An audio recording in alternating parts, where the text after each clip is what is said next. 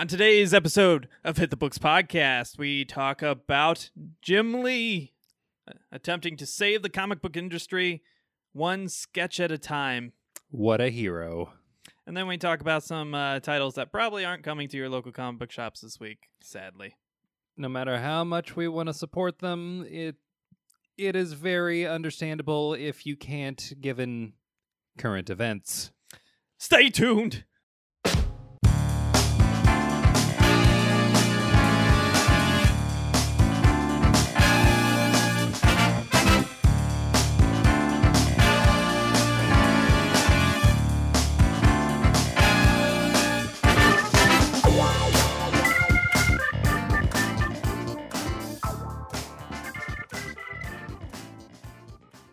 Hello and welcome to episode 51 of Hit the Books podcast. I'm one of your hosts, Chris Holcomb, And I'm Emery Saunders. and we are here to give you all the saucy deets on everything comics this week. For those of you unaware, this is your weekly comic book podcast where Emery and I, and perhaps a guest, run you through the latest news, the new releases coming to your local comic book shops, Again, please, even in these trying times, however you can, please support your local comic book shops. and discuss a topic about the world of comic books for your amusement. If that sounds like a good time, be sure to hit like and subscribe and rate well elsewhere. It really, really, really helps us out. And of course, if you are so kind, you can also choose to support us on our Patreon, patreon.com forward slash hit the books. Uh, again, thank you to all past and present contributors to our Patreon. It really does help us keep the lights on uh, while we're still working quite at quite a deficit uh, financially because it's a passion project. But uh, everyone's falling on hard times. but that being said, uh, the contributions do go a long way towards uh, helping th- keep things consistent and supplementing uh, at least some of the uh, cost of ownership for us. Some, at least for the time being. But of course, if you want to be a nasty freeloader, you're welcome to. We appreciate your viewership and listenership nonetheless. Just please give us a little thumbs up or maybe suggest to your friends or spread the news, whatever you so choose. We'd be very, very, very grateful uh, if you could just take a moment and do so. It really, really, really helps us out. Or Uh, even leave a comment below. Yep. Any kind of contribution is more than welcome, and we're pretty good about responding on our social medias and uh, in the comment section. If you do choose to uh, participate in the discussion or uh, submit questions, we have had a, quite a few uh, reader submitted questions for the topic of the show at the end of the show, of course. All right. I think that's everything. Nope. Remember, you can find us on YouTube, on Stitcher, on Spotify, on iTunes, on Podbean, and several other streaming services of your choice. Just go out there, find us. We're there. Hit the Books Podcast. Every- Everywhere. Everywhere but SoundCloud. Except SoundCloud, because fuck SoundCloud. yeah. I- I It's a don't know- terrible streaming service. It's Yeah. Just awful. I don't know why RSS doesn't work with them, but it it just doesn't. So we're not going to do it. So Yeah. Uh, SoundCloud's not an option. Sorry. All right, let's get into the show. Emery, have you been reading, watching, playing anything? As a matter of fact, I did actually watch something within like actually last night. Um on Netflix, there is a little show called Locke and Key. A book that you have been a huge proponent of uh, getting people out there and trying to read this book. Yep, absolutely love it. Such a good book. If you haven't read Locke and Key, you're doing yourself a disservice. Go out, pick a volume up. I'm sure it's on Comixology. I'm sure it's on other digital streaming services. Go, go read it. You owe it to yourself.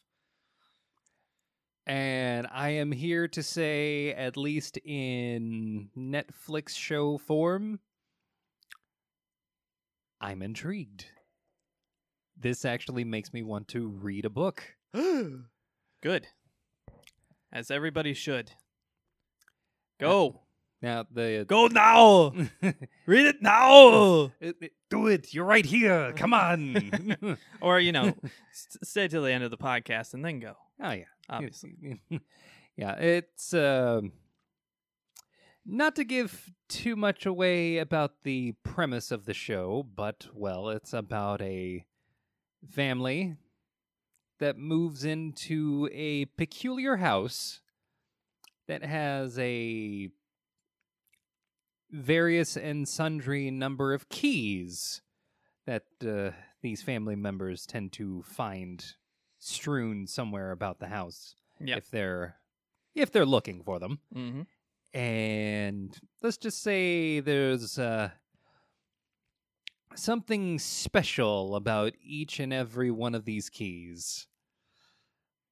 And the family in question is not the only interested party when it comes to these keys. hmm Yeah, there's a lot that goes into it. I don't want to spoil anything. So, you know, if you want to just watch the show, by all means. But I highly, highly, highly, highly recommend you go read the the comic book version of it first, and then jump into the show. I haven't watched the show yet, but they've already confirmed it's uh, going for a season two. So That has already been confirmed. you don't have to worry about it being discontinued because you didn't watch the first season right away, which is always a good thing because then Yeah. you can take your time. Yeah. Uh, so definitely go back and read the source material. Uh, it's you know it was a long run, it was a good run, but uh, it's worth it. It's definitely worth it. They have it on Comixology Unlimited. If you have if you're subscribed to that service, you can obviously get it on digital platforms. Uh, while we're in this quarantine period where most uh, retailers are unfortunately not able to sell it to you. Obviously, if you can get it physically and you want to get it physically and support your local comic book shops, please do so. Uh, but yeah, highly, highly recommend it. The book is great. I've heard a lot of good things about the show from both Emery and uh, one of our contributors, Heather Reap, who has uh, give it uh, a lot of praise in the past. So I still need to check it out myself. But uh, yeah, glad to hear that. Glad they did a d- good interpretation, especially since Hulu dropped it. oh, they, they actually made the pilot for Hulu, and then Hulu decided to to drop the project, and Netflix scooped it up and ran with it. So guess it worked out pretty well. Uh, yeah, I- I'm assuming that this is going to be the year of hindsight for a lot of lot of companies at the very least. Yeah, I'm kind of I'm kind of surprised. Um, kind of surprised at how little promotion they gave Locke and Key though. Because I feel like it has a lot of potential to be a big budget thing. You know, they poured a ton of you know advertisement and support for The Witcher, as you would expect, and for stuff like Tiger King. Don't get me started on Tiger King. My but I, I feel like they really didn't give Locke and Key a chance, but it still somehow found a good audience and just on its own merit alone yeah, that, rose to that's the top. So that's that's a good sign. I- I'm looking forward to that success story because from the one episode that I've watched, there's a lot of merit to go around. Yeah. Anything else you've been diving into? Comics, video games, movies, TV Uh, shows, anything recent? Mm, Again, we're in quarantine. We're working a lot, obviously. yeah, I literally tore down my work area so that we could produce our studio, and it's yeah. now past nine o'clock, so we're starting pretty late. Um, Yeah, uh, when it comes to like any other potentially uh, comic book related media, uh, I haven't really been diving into much, honestly. all right. Well, uh, this is despite uh, being busy and messing around with the studio and trying to figure things out uh, logistically.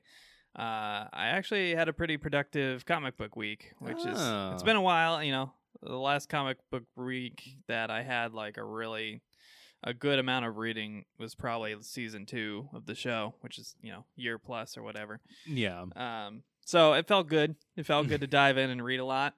So basically, I finally fulfilled my promise of reading a bunch of the AWA comics, which is the the new comic book producer, uh, Uh, publisher, Artists, artists, writers, and, artisans. Yeah. Yeah. remembered the full name this time. So good job, me. Give myself a little pat on the back. And speaking of AWA, uh, I think it was two weeks ago, two episodes ago, uh, we awarded the prestigious, nay, life changing award of cover of the week to Kaare Andrews for his year zero cover uh, for issue number one there. And he actually left a very kind uh, note on the, the page channel uh, the day of. So thank you, Kaare, for reaching out and commenting. It's very kind of you. Um, and he talked about uh, you know uh, obviously the great honor of winning the prestigious nay life changing award of cover of the week from Hit the Books podcast. he, he Uh, was a very gracious recipient of that award. Thank you, sir. uh, obviously, we're big fans of Kaare Andrew. He's won multiple times. This isn't the first time. Mm. Uh, but he has a really, really cool uh, kind of uh, drawing instruction channel and draw along channel on YouTube that I highly, highly, highly recommend you go check out. It's under his name, Kaare Andrew. Uh, I think it's Kaare Andrews Draws. Let me just double check that real quick to make sure I get that right. Don't do him a disservice. You know, he didn't pay for this or anything like that. It's just uh, he was very kind, and I went and checked out his channel, and it's, it's very, very good. So yeah, this oh. is this is a shout out, not a shill. It's purely a shout out. Uh, so yeah, definitely go and check that out. Uh, yeah, it's under if you search Kaare Andrews, he pops up right right away. Um, and the the sh- the show itself is called Making Comics hashtag with me. So definitely go check that out if you so choose. Uh, we subscribed, of course. Uh, very cool channel. Learn to draw. I I definitely need to learn to draw better. Um, but uh, just wanted to give him a quick shout out before we jump into what I've been reading from AWA because uh, that was very kind and it was heartwarming and it made me feel all good and tingly inside. All right, so uh, I'm just bringing up f- straight from the website. Uh, I actually, I actually did something bad in the way I did this because, What did you do? well, you know, we're supposed to review the comic covers, um, you know, for the, our our segment. Did the content match the drapes? yeah. And of course, the one book I forgot to read was Year Zero, number one. And I didn't realize it till like 15 minutes before we started the show.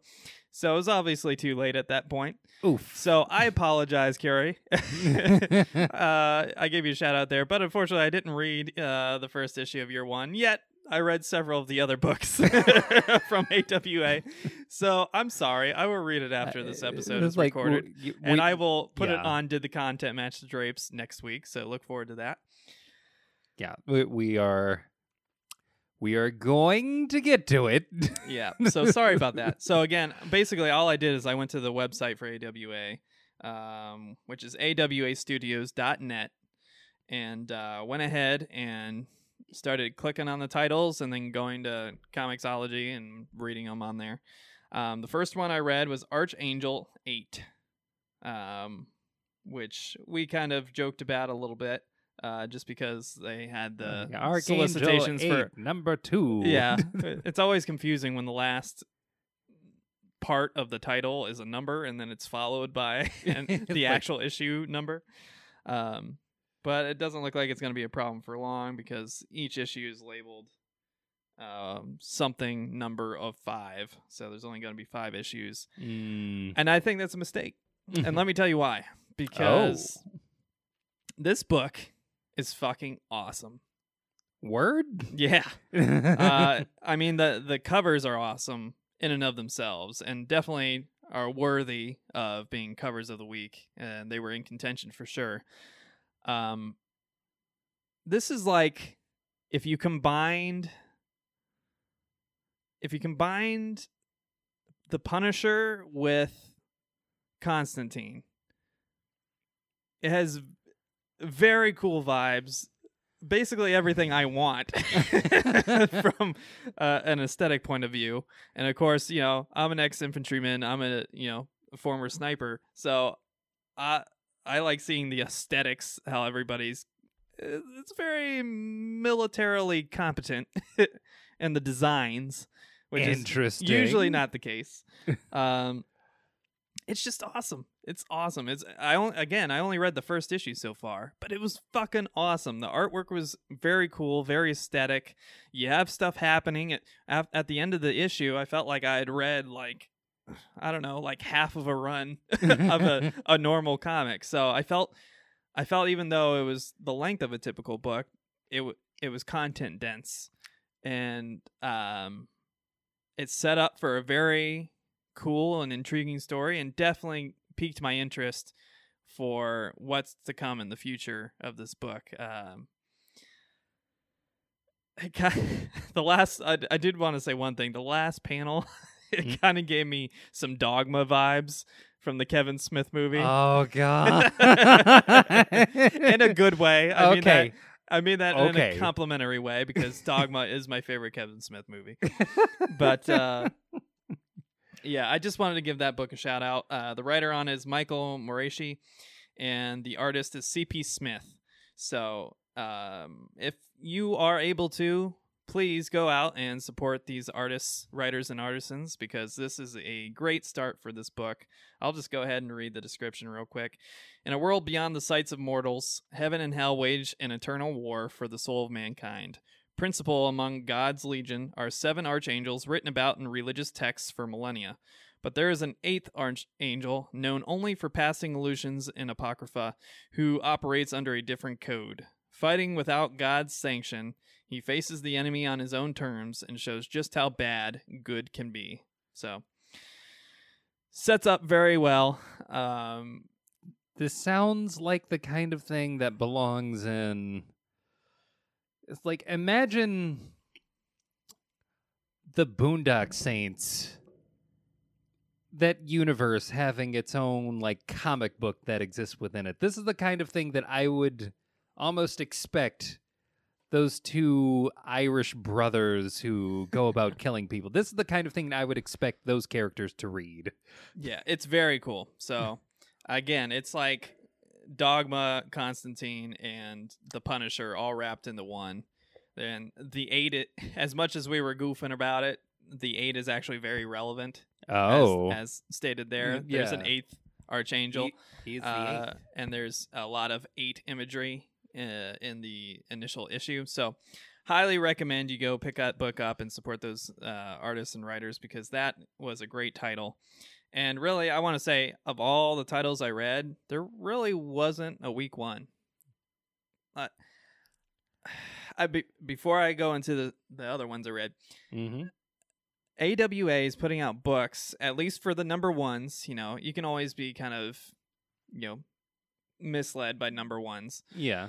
but at least for the number ones, these books are giving me everything I feel Image has not been giving me this past year. Oh. So, if you've been watching the show for a while, we're obviously huge fans of Image and Image Comics, and we're often very complimentary of them and how they allow creators to go out on a limb and create very high quality stuff uh, with their own vision and very concentrated storylines that aren't too convoluted and trying to dip in various forms of canon. Now there's exceptions, you know, with the the long running series a little bit, but it's not nowhere near the Marvel DC, you know, stereotypical issues with canon being used conveniently here and there and then forgotten about in other cases and right. um, so we've been very complimentary of Image, and for good reason. But I f- personally, I don't know how you feel, but I feel like this this past week, excuse me, I feel like this past year, Image has been very disappointing. Just it hasn't it hasn't held a candle to what it's previously released, and maybe it's just a down year, you know. Uh, yeah, but I think there are uh, a lot of a lot of titles that uh in some cases to the benefit but most recently i would say kind of to its detriment these are uh books that uh let's just say that you have things like spawn you have things like the walking dead and then you have books that I mean, for lack of a better way of saying this, uh, they don't really justify the graphic part of the graphic novel. These are things that could have just been books that people just could have read and yeah, there's a lot of that too. Yeah. I, feel like art has been taking a back seat in a lot of these books. yeah, which is kind of disappointing because that's the exact opposite of what I expect from Image. right. This is a Um, like the comic book medium is supposed to be one part good writing, or at least passable writing. Yeah. And then the other part, I'd say the 60 to the writing's 40, supposed to be amazing art that not only pops off the page, but does a good enough job to go along with the very reason why we have a section called Not only does the content match the drapes, but the prestigious, nay life changing award of cover and variant cover of the week. The point of the cover is to sell the book. And I feel as though Image has kind of lost something over like the last year or so. Yeah, and just bouncing right off of that point, AWA seems to have the perfect blend of both, much Yeah. like Image usually did in the past. So Yeah. I kind of wonder how much talent got pilfered uh, in this personal endeavor to create an independent, much more affordable for retailer uh, published branch. Um, but it's great. It's it, all all of these books I'm talking about. I liked. So spoiler alert. you know, I liked others more than uh, some, but I liked them all. There wasn't a bad one in the bunch of the ones that I read so far, and the art was excellent to outstanding in each title. Not just the cover art, but the illustration as well. So that's a really hard thing to achieve, and I think they really blew it out of the the, the park here with uh, these first few issues. that is high praise. Yeah, I highly recommend you go out, pick up some of these AWA books. There's been a, a lot of other smaller brands that have launched in recent years, like Scout, and uh, Scout's probably the, the biggest one I can think of off the top of my head. Uh, what was it? Uh, Scout, Titan, not Forge. Lion Forge. Lion Forge is a little. It's newer, but it's what's the other one I'm thinking of? Aftershock. Aftershock's the one I'm thinking Mm, of. Uh, That's the one. they've been around a little while, but uh, yeah. these are you know independent publishers that became a little bit bigger and got a little bit more namesake but never quite really got a strong start i feel like awa has a really strong start and i it sucks that they started right when this quarantine stuff is happening because i feel like their books deserve to be out on the shelves more than anybody's right now Mm. it's just excellent stuff. So, uh, moving on to the second book I read from them. This book is called Hotel, spelled H O T E L L, and then in the the actual title, it makes it look like a motel sign. You know, the neon where the neon's blown out, so it just spells hell. Mm, interesting. And this book uh, was very reminiscent of the Hungry Ghost book that we talked about last week, which is a book by Anthony Bourdain. Um, I I thought there might be some artistic um, proximity here, but it doesn't seem like the the artist or the writer worked on Hungry Ghosts. I might be mistaken, but Hmm. uh, even though they're very similar in vibe and uh, art aesthetic, they're actually n- not related at all. It doesn't seem like. But this book is written by John Lees, and the artist is Dalibor Talajić. So hopefully I pronounced that right. I apologize if I didn't.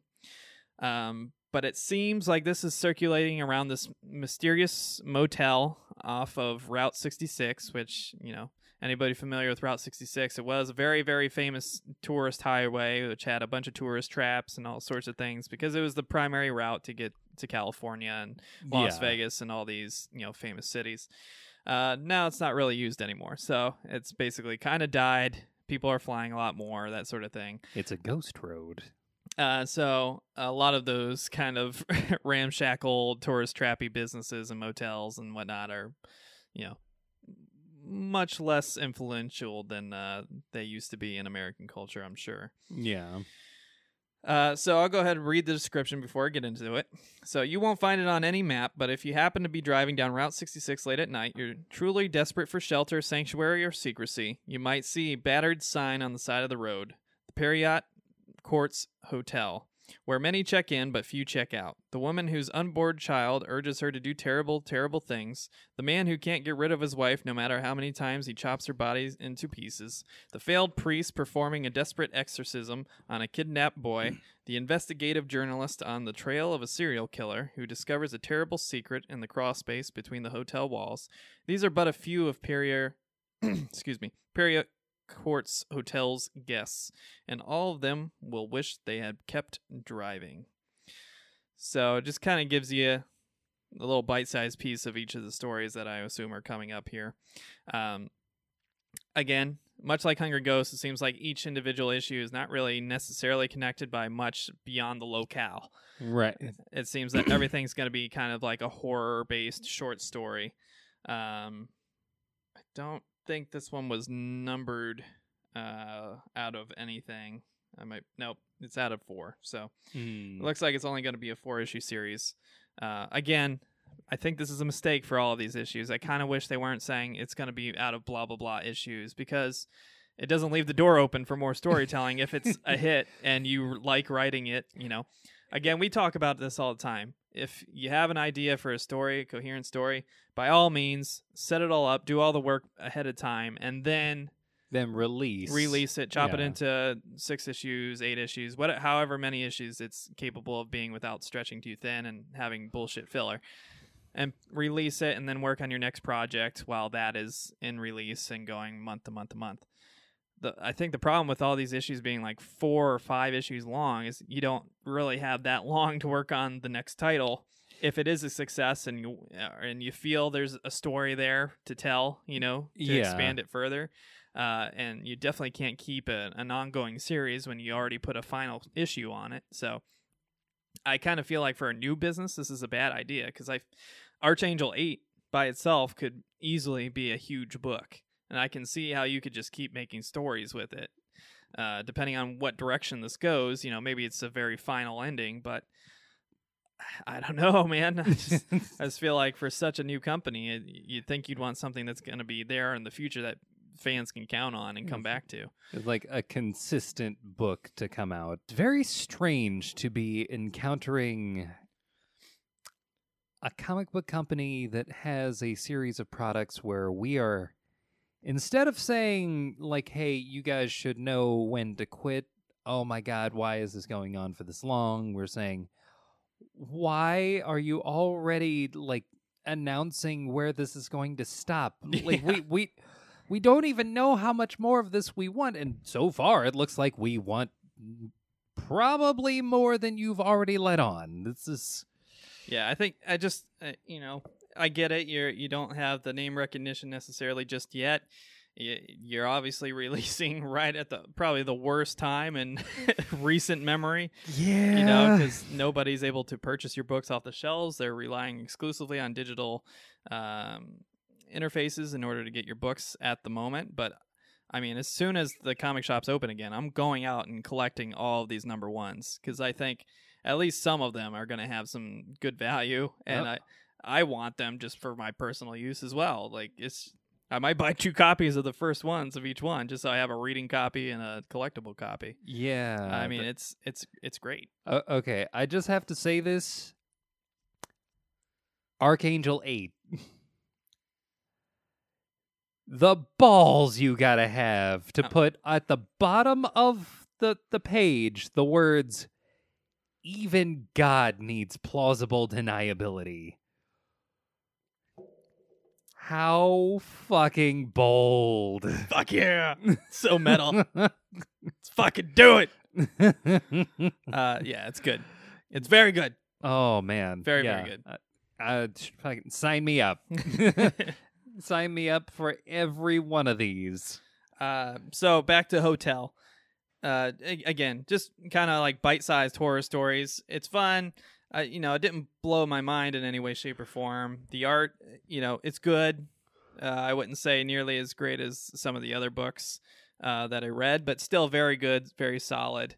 Uh, definitely nothing to uh, you know get upset about. They do have little bite-sized pieces on their website if you want to get like a little snippet of Mm, the first issue. They Mm. have quote unquote episodes, which are just basically just sections of the first issue. Mm, Catch Um, a taste. And if you need that taste, you know, fine. But again, these comics, you know, they're 30 pages. Yeah. Just if you want to read it, just re- buy the first issue. It's probably I don't know. I can't remember what I paid for it, but uh, probably like four bucks. But you know, it's worth it. It's very very good. Uh, of all of them, this is probably the one I'd recommend the least, at least for the first issue, because I feel like there's going to be some issues of this book that are going to be better than others, just because they are such independent stories. It seems like, and the first one was good, not great. Um, so you know, I kind of feel like this book might be better served as a show. I it could see definitely it being looks as like an adult Goosebumps type of thing. Oh, know? oh yeah. Like this this should be an HBO series. Yeah, and one warning out there: uh, a lot of these books are mature, so there there's mature imagery, there's gore that's you know very intense gore. There's uh you know one or two, not necessarily sexual panels, but panels of nudity and stuff like that. So, uh, did want to warn you: this isn't for you know little Billy and his eight year old friends. Uh, Not for not for kids. to go read. This is definitely for teenagers and you know adults. Uh, I would s- probably even then skewed more towards the adults. Yeah, it's uh, rated R or uh, depending, maybe even NC-17. Yeah, but Hotel, I still recommend it very much. Very good title. Really enjoyed it. Um, next up, uh, I read the first issue of The Resistance, again from AWA. Um, this book, uh, this book has probably the worst timing of any book ever. because the entire first issue is about a virus that has spread across the world and has a 95% fatality rate and is absolutely decimating the planet and the population of the planet. Basically, it causes your body to attack itself and liquefies your organs, and you most likely die. I've read The Stand. Yeah. So, uh, unfortunately, this book is being released uh, during a very, very uh, perilous time for disease and fear of disease. So yeah, it's very on point. If you are the type of person that goes on Netflix and must watch Contagion because of the situation right now, this might be the book for you. Um, I, I I do have to say this: whoever the artist is really knows how to capture famous people faces because I swear to God that has got to be Harvey Keitel in that oh, suit. oh yeah, there's a lot of famous people faces in this book. I don't know if they know. I don't know if they uh, authorize their faces to be used. I, mean, that's clearly Sean Penn in the background there, Uh, the okay, we're looking at. is like I was going to say either Sean Penn or Harvey Keitel. That, Yeah. that's like that, and even those two people have kind of the same face. yeah, so you know, to each their own, I suppose. But the art is very good. So Yeah, and, Uh, uh, what's his name? whether they're using real people's faces or not, they probably are. But uh, Mm, mm, mm. it's drawn very well, so It- it's it is drawn very very well. can't begrudge them too much. Um, so It just they picked a hell of a time to release this story from J. Michael Straczynski. Oh yeah, this is a veteran. yeah so so the writer is j. Michael straczynski and the artist is mike Deodato jr uh, who's done a lot of dc work i know. Um, so here's the synopsis a global disaster leaves hundreds of millions dead in its wake shortly after a few thousand suddenly manifest superhuman powers born under a cloud these reborn humans must discover who they are why they possess such great powers, and what, if any, responsibility they bear for the tragedy. Are they the harbingers of more tragedy to come, or Earth's last hope? So, the whole superpowers th- thing in the synopsis, you don't even get a hint of that until the very, very end of the first issue. Ah. So, I I didn't read the synopsis first. I just jumped right into it. And I got through the whole issue. I was like, oh, this is pretty intense. And I mean, they're showing crazy shit happening.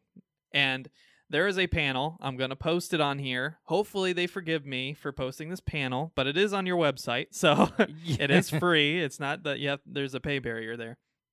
But um, the, I think it's the second page. And it shows like different parts of society reacting to the virus. The first one is like, uh, officials denying it. The second panel is, you know, I'm pulling out of my ass right here the memory. The second one's like uh televangelist pastor saying it's God's punishment for sinners and gays and whatever else. And the next Classic stand. and then the the next panel is like a conspiracy theorist saying it's the 5G towers and blah blah blah. Again, I don't remember if these are verbatim, but it's that general thing for each of the panels Right. uh, everything you would stereotypically think, and literally everything on that page has happened for a disease that is ah! far, far less deadly. oh my god! so, and you know, this was done ahead of time. This was not just thrown out there. I mean, the second issue is coming out this week. So, this man literally predicts the future. yeah. So all of the all of the stuff that is in this book literally happened in recent memory. Like God, literally blaming it on the 5G. and it's literally happening like every day. so I thought that was hilarious that they were so spot on just before this whole quarantine started because like- everything that happened was accurate. It's like, how is it that not only is Straczynski that spot on, how is it that we as humans are this fucking predictable? Yeah. So I thought that was really funny. And so again, if you're watching the YouTube channel, I posted it on the green screen. Uh, just because I I couldn't help but take a, a screenshot of that because it was just so perfect for what we're going through right now. I I don't know if maybe they saw something from like January and decided to copy it or what, but it was spot on. It was exactly what we're dealing with on a daily basis from you know television personalities and all this stuff. Just really funny, really spot on. Uh, But then at the end, um, you know, again, this is a. It looks like it's going to be a six issue run. So again, pretty short run. Maybe not the, the shortest, but uh, there's an end game here. Of Appar- course. You know, apparently they're not going to keep it as an ongoing series, but there's nothing alluding to superpowers until the very, very end, and even then, it's kind of vague, and you you don't really get It's the end of the first issue. the end of the first issue. Yeah, so I don't know where it's going to go from here because I was really enjoying uh, the entirety of the first issue, Mm-hmm. but now it looks like it's going to be a completely different thing than what I originally thought it was going to be, which is, you know, an apocalyptic type of, you know, holy shit, you know, we can't stop this thing. What are we going to do? type of book. Now it's just random superheroes. It's kind of like uh, Infamous.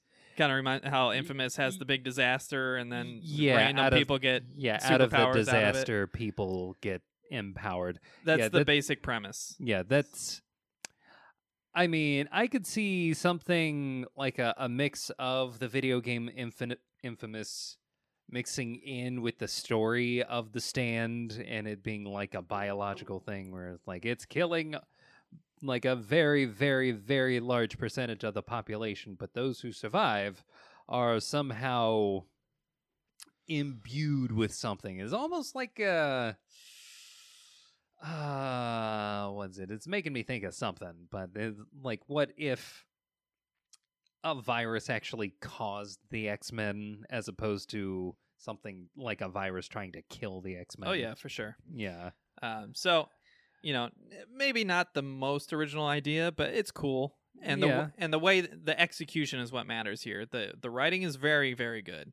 The artwork is very very good, even if they may or may not be borrowing faces of people that actually exist. Uh, so a lot to like there. Obviously, talented writer and artist on there that have a good reputation.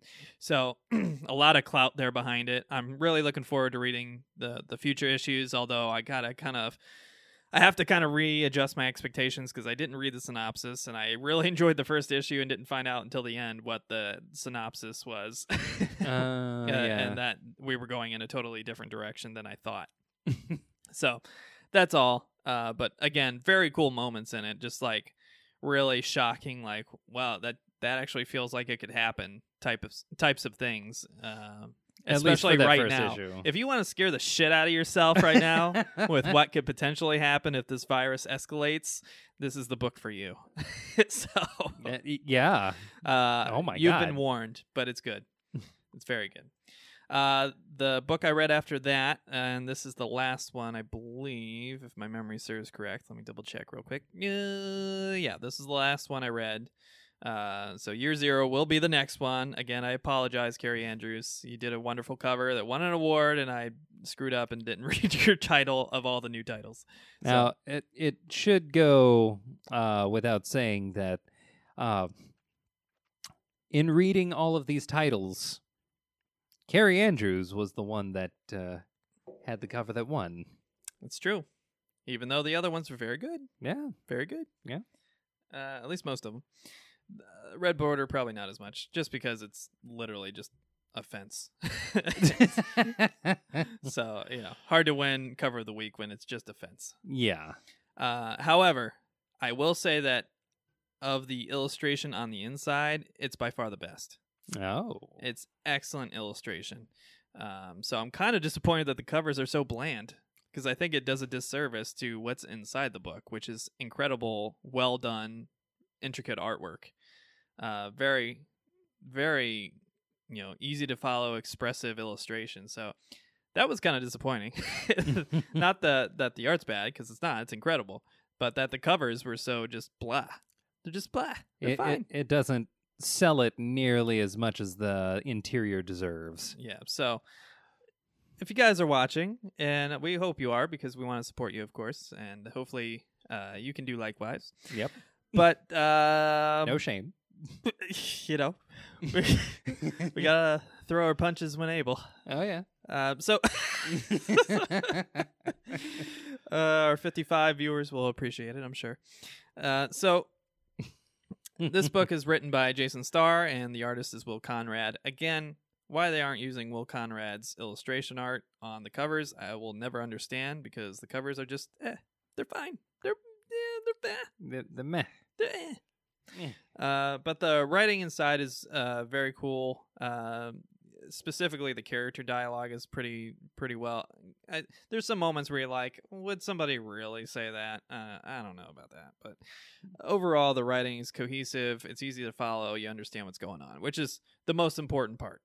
Uh, and the story seems to be setting up for something very interesting, which I am all about. Again, short run, apparently, only going to be four issues. Um, but uh, that is out there for you to read.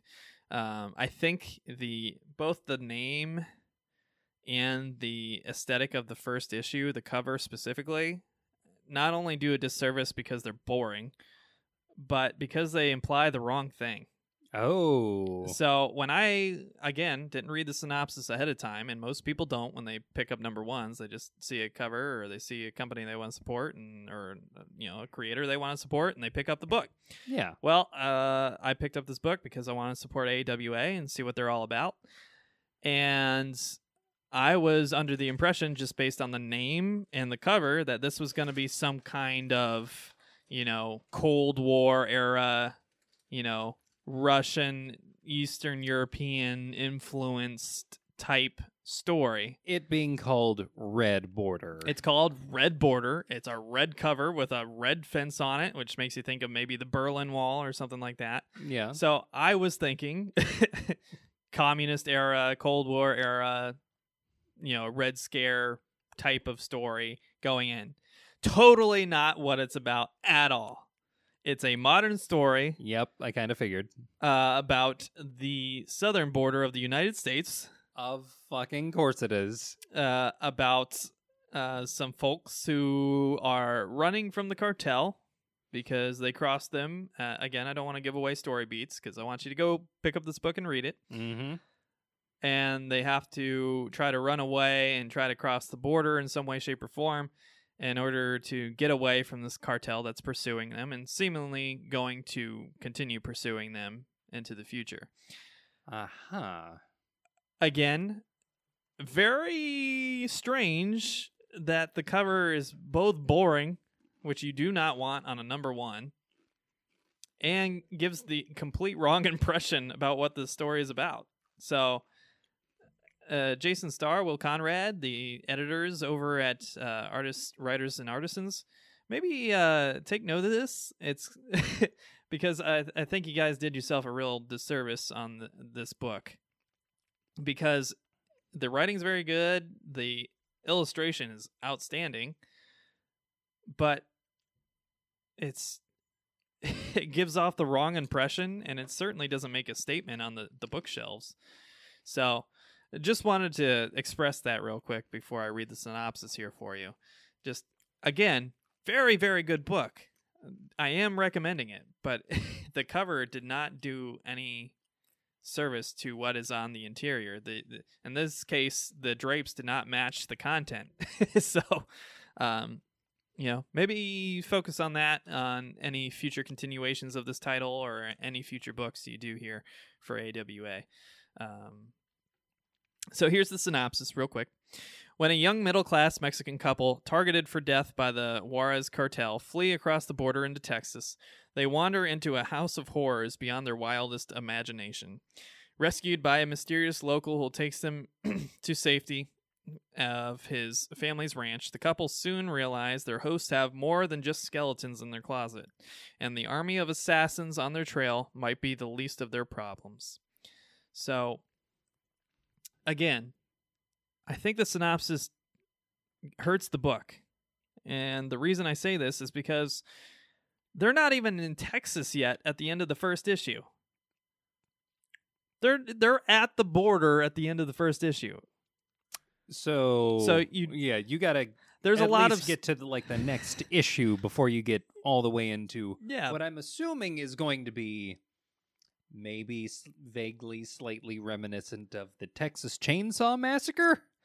yeah, so the book is four issues. and you already gave away the plot of the first two or three issues. Probably. I'm guessing. You know?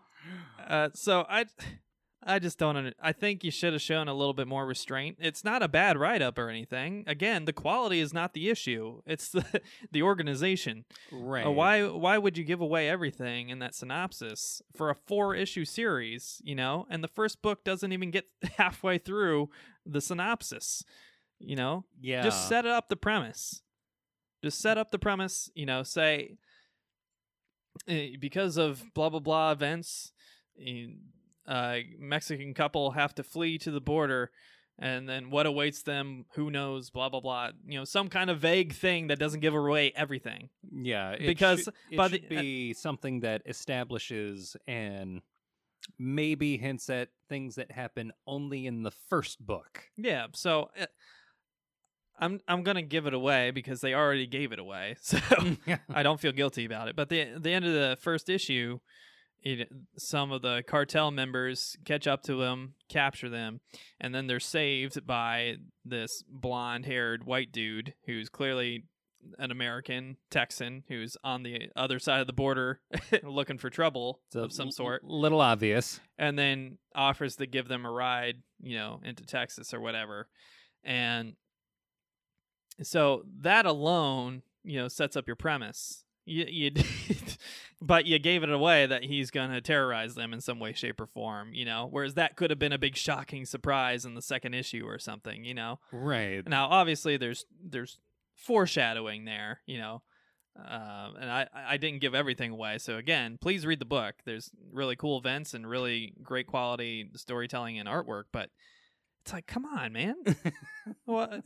It's like having a movie trailer and spoiling every story beat of the movie in the trailer and spoiling every surprise in the trailer, which they love so doing. You, so you mean just a common movie trailer? Yeah, and then having the worst possible title and and and uh, you know cover art posters, you know, to kind of advertise with. They're just shooting themselves in the foot. It's just Yeah. Yeah. so I don't know. Uh, you know, maybe I'm just too jaded. I don't know. maybe I'm just being a cynical comic fan, and I I'm, I mean, I could I understand. often am.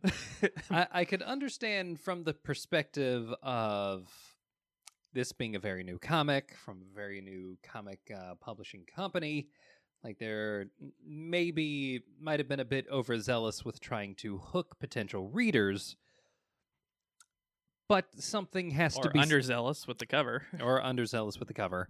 Um, the synopsis almost seeming to maybe take up some of the slack of the kind of blandish cover of trying to hook potential readers.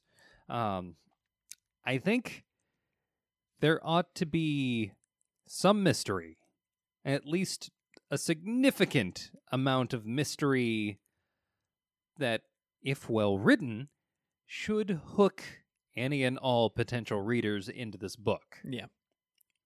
So again, uh, I don't want to beat a dead horse here.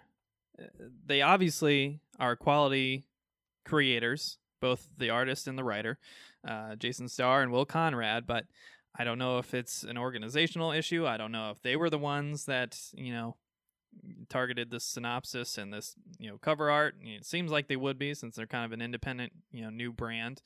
But just unforced errors, you know, that Yeah. that, that are probably going to hurt this book and it, it it, it bothers me because I it is so good that I think people should pick it up and read it. But uh, unless people hear the word of mouth, they're you know the synopsis is not helping the book because it tells the whole story already. Uh, Right. You know, with the exception of what the final ending will be, and you know the the covers are completely misleading. You know the name and the cover art itself for the first issue completely misleading. So. All right, that's all I wanted to say. Yeah. Uh, I will say that um, were current events not getting to the degree that they have gotten to recently, I could easily forgive them going a bit far with the synopsis online under the idea that, well, people would normally be going to a comic book shop to pick up the comic book Yeah. given what current events are transpiring right now, it's very likely that anyone who would be interested in this would be getting this digitally online from this website and thus most likely coming across that synopsis that might be very well giving away future events that haven't even been committed to print yet. Yeah. So again, highly recommend all of these books. Absolutely go out and support them uh, because they are uh, putting out some very good, high quality books that I think are absolutely worth buying, absolutely worth supporting, absolutely worth um, investing your money into. Especially once these comic shops open again and we are able to get those first issues, absolutely go out and support this. AWA Comics or AWA Studios. Um, you can look at their website at awastudios.net. You can see kind of little clips of uh, or quote unquote episodes of the first issues. Uh, if you want to get a little taste, they have a little uh, description of their new company and what their hopes and dreams uh, for the companies are. Again, go support them. Really cool, really great start. Uh, really have high hopes for them, and I really hope that uh, this you know Upshot series of comic books really gets them a, a nice sturdy foot uh, in the door of the comic book industry and maybe uh, gets a little market share of its own. Looking forward to being able to give our critique of Year Zero, which, if any of the other books are any indication, uh, I, I, I think it's going to be good. oh yeah, it, it's most likely going to be good. And again, Kaare Andrews, I apologize. I don't of all the new Upshot books I could have skipped. I don't know why it was yours. it was just the last one in alphabetical order. Yeah. So I. I didn't get around to reading it. So I will read it after this episode. It will be on next episode. Um, so shout out to all those creators and uh, illustrators and artists and cover artists. For the most part, very, very, very good, high standard uh, comic books. And uh, the other comic book piece of content I dove into, uh, I finally took the time to finish the last issue of Batman Damned, also known as the great famous Bat Penis, where we saw Bruce Wayne's penis for the first time until they censored it and then made that issue incredibly valuable before it was even released and then everybody jacked up the prices to 60 70 bucks for that first issue and everybody got screwed so Quit, Batman! Cover your bat junk. um, you know, I'm sure those shops could use that money right now. So, you know, I don't begrudge them. Um, yeah, the third issue was as bad, if not worse, than I expected. So the first issue, uh, we've talked about this in the past, so I'm kind of re-harping on old points if you've already watched the show before. the first issue of Batman Damned got all of the press and the hubbub and made you know all the the news outlets because it was leaked before release by a reviewer that there was an exposed Bruce Wayne penis in one of the panels. And at first I was like okay whatever no big deal. You know it's part of the black label book so it's clearly for adults. Um you know I'm sure there's a story reason for why he's naked. Like you know it's supposed to be supernatural themed so I'm sure there's this panel where he's losing his mind and going crazy or whatever, and you know they're showing him naked in some neutral, supernatural, you know, ethereal, you know, plane or something like that. These were things you were sure of. I, well, I was fucking hoping. nope. You read the first issue, none of that. he just he gets back home and decides to get naked right there in the Batmobile and walk across the Batcave completely naked, dick hanging out, and they show the dick for n- literally no reason. It's just there in the panel for no goddamn reason. After decades of getting out of his car, walking over to the Bat computer, fully clothed, most likely with some kind of young ward in tow. well, thankfully, the young ward does not show up in uh, these books. Thank God. uh, oh my God, the questions that would have had to have been answered. Oh my God. But no, this entire book is just pointless. There's just it was just an excuse to draw his dick. yeah. and to have Harley Quinn, you know, almost rape him or they implied did rape him. I don't fucking know. like this book, A, it's incredibly hard to follow what the fuck is going on because there's this third party narration that's jumping between John Constantine and minor spoiler, uh, Enchantress. But you, you can't hear the voice. So you can't differentiate between who's narrating because it doesn't tell you. There's no like boxes telling you, you know, which character it is with colors or anything. It's just arts artistic scrawling narration across the page. It's very pretty. you know, it's aesthetically it's cool, but the art isn't even good.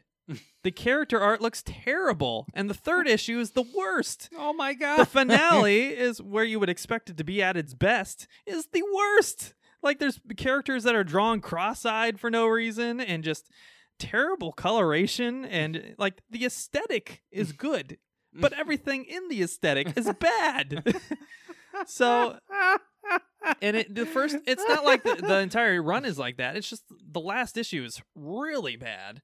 The second issue is getting kind of bad, and then the first issue is pretty good. Uh, it's just really disappointing. It's written by Brian Azzarello, uh, who is usually a pretty good writer, you know. Uh, I can't remember the illustrator's name off the top of my head. I apologize, but you probably don't want this on record. I mean, it's just not good. The the yeah, I remember Azzarello not... from uh, his work on the Joker, and I remember that being actually very very well done, and and at the very least interesting, if for no other reason than I didn't know we were going to be getting basically like their take on the character of Bob, the number one guy. but that that well, that... he you know, spoiler alert for an old book. uh, he doesn't stay the number one guy. Yet, nope, nope, not even a little bit. Which to the surprise of no one, if you're working for the Joker, you're probably n- not long for this world. Yeah, I hope you have good life insurance, because uh, which begs the question: Why does anybody work for him? like, does anyone work for that version of the Joker because they believe in what he's doing? What is the mortality rate of Joker henchmen? One hundred percent. I mean, all got, of them die. It's gotta be. uh, so yeah. Uh, now the art aesthetic is very similar. Yep. So that's why it looks the same.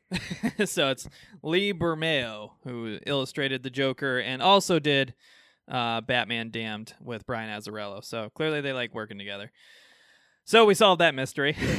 but uh, yeah, Lee first issue looked very good. Second issue looked a bit rushed, but still very good. Third issue, awful. just did not look good. So that's again, I'm a fucking nobody in the middle of Ohio. Don't take it to heart. but I was really disappointed because you know aesthetic, the aesthetics of the book were what were keeping me invested. Because unfortunately, again, apologies to Azzarello, but it just wasn't good. It, wasn't good writing. It wasn't good storytelling. It was impossible to follow. I mean, I had to reread pages several times over just to figure out what the fuck he was trying to communicate sometimes.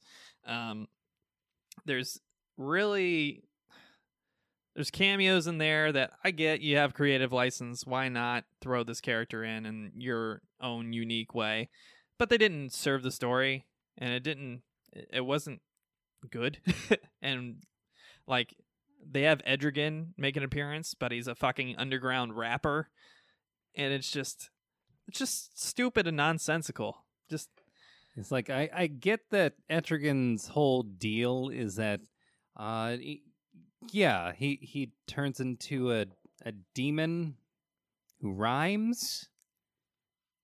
Just because he rhymes doesn't mean we have to turn him into like I mean, he took he Superhero took the low hanging fruit, I guess. I don't know. I again, I see the logic, see what they were trying to do. but it doesn't work. Yeah. And it, it's- it's just not. It, it just doesn't work, and it- it comes to a very predictable ending that they hint through the entire three issue series. And I, these are large issues, so it's not like it's a standard comic. I mean, they're big. They're big books. Um, but again, it's just you couldn't make heads or tails. I, I still don't quite understand what Enchantress's role was in the entire thing. I, I still don't understand how the ending with Enchantress's interactions made any sense whatsoever. So there's just several things that just don't make sense. And then the end of the issue, you know, I'm not going to spoil anything, but the end of the issue it's like that's the conclusion. That that's what that's what we built this all up for. The A, it's the predictable thing, and B, uh, we're just gonna end with that. Like uh, again, if you've read the book, you'll know what I'm talking about. But the very, very last piece, the very, very last page, you're like, that's it. that that's what we're going for, you know. And it's it's like a, it's like they wanted to do something that would be controversial, maybe, or at least provocative in the Batman lore. But they just couldn't commit fully, and they just like they Mm, dipped a toe in the water, you know, just just a toe. That is so unfortunate. This is an example of trying to show you have balls. And then saying, "Oh no, no, no!" It's like I, I, I got uh, told from higher up, I, I can't, I can't go all the way. Yeah, and I mean, again, there's just cameos that are completely pointless and don't serve the story whatsoever. Like the Mhm. Harley Quinn cameo, there's no reason for Harley Quinn to be in this book other than to have a sexual moment with Batman for no goddamn reason, where she tries to rape him. Like, uh, Okay, what is the deal with? At least at one point in time, them trying to make Harley, Harley, Harlequin, Harleen Quinzel, Doctor of Psychology, ha- Harleen Quinzel into a rapist, specifically of Batman and Nightwing. yeah, we have in the Bruce Timm cartoon, we have her raping Nightwing. You know, I didn't see any Attempting. consent there. It, it No, was, it was an It happened. Wait a minute. she shuts off the lights and things happen. I'm pretty Uh, sure no, that Nightwing was raped. Now, last I checked, uh, Batman shows up and Nightwing is still in costume. There- There's no scene of him having to pull anything up or pull anything down or anything. What was going on with those lights off? Don't- what don't- were those noises, huh? Uh, they, they, they were tickling each other. Oh, Uh, uh, that, Okay. I mean, that's what I saw. yeah, with his hands restrained. Uh, okay, she was tickling him. Nightwing got raped.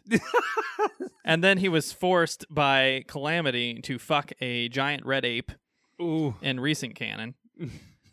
uh, which, you know, might as well be rape. It's like, hey, either you have sex with this giant gorilla or the world's ending. How is that not putting a gun to your head and saying, fuck this red ape?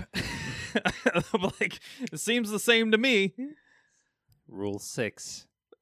Gotta remember rule six. Rule 34 more like it. what these fucking creators are doing now. And then we have Batman getting raped and Batman Damned. So, you know, or almost being raped by Harley Why? Quinn. I mean, I, I just gotta ask this question because we ask this question every time. Why do they hate Nightwing? I don't know. I love Nightwing. Leave him alone. Leave Nightwing alone. All right, so- Uh, you should um, probably to further hone in on that point. You should probably watch Titans. oh man.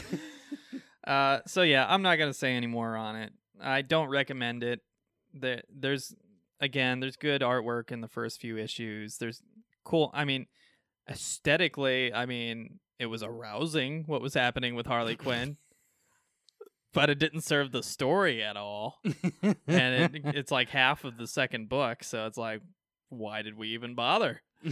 Uh, you could have used that time to explain what the fuck was going on in the first place, but you know, Apparently not. to each their own, you know. So unfortunately, not uh, Brian Azzarello's nor Lee Bermejo's best work. Again, great creators. I don't want to shit on them because I I'm very yeah, fond of both of them, and I think they both are good at what they do. But it's just not their best work, and it's definitely not the best book in the DC Black Label title. There are so many more better titles to pick up from the Black Label if you so choose. I know you were high on the the question.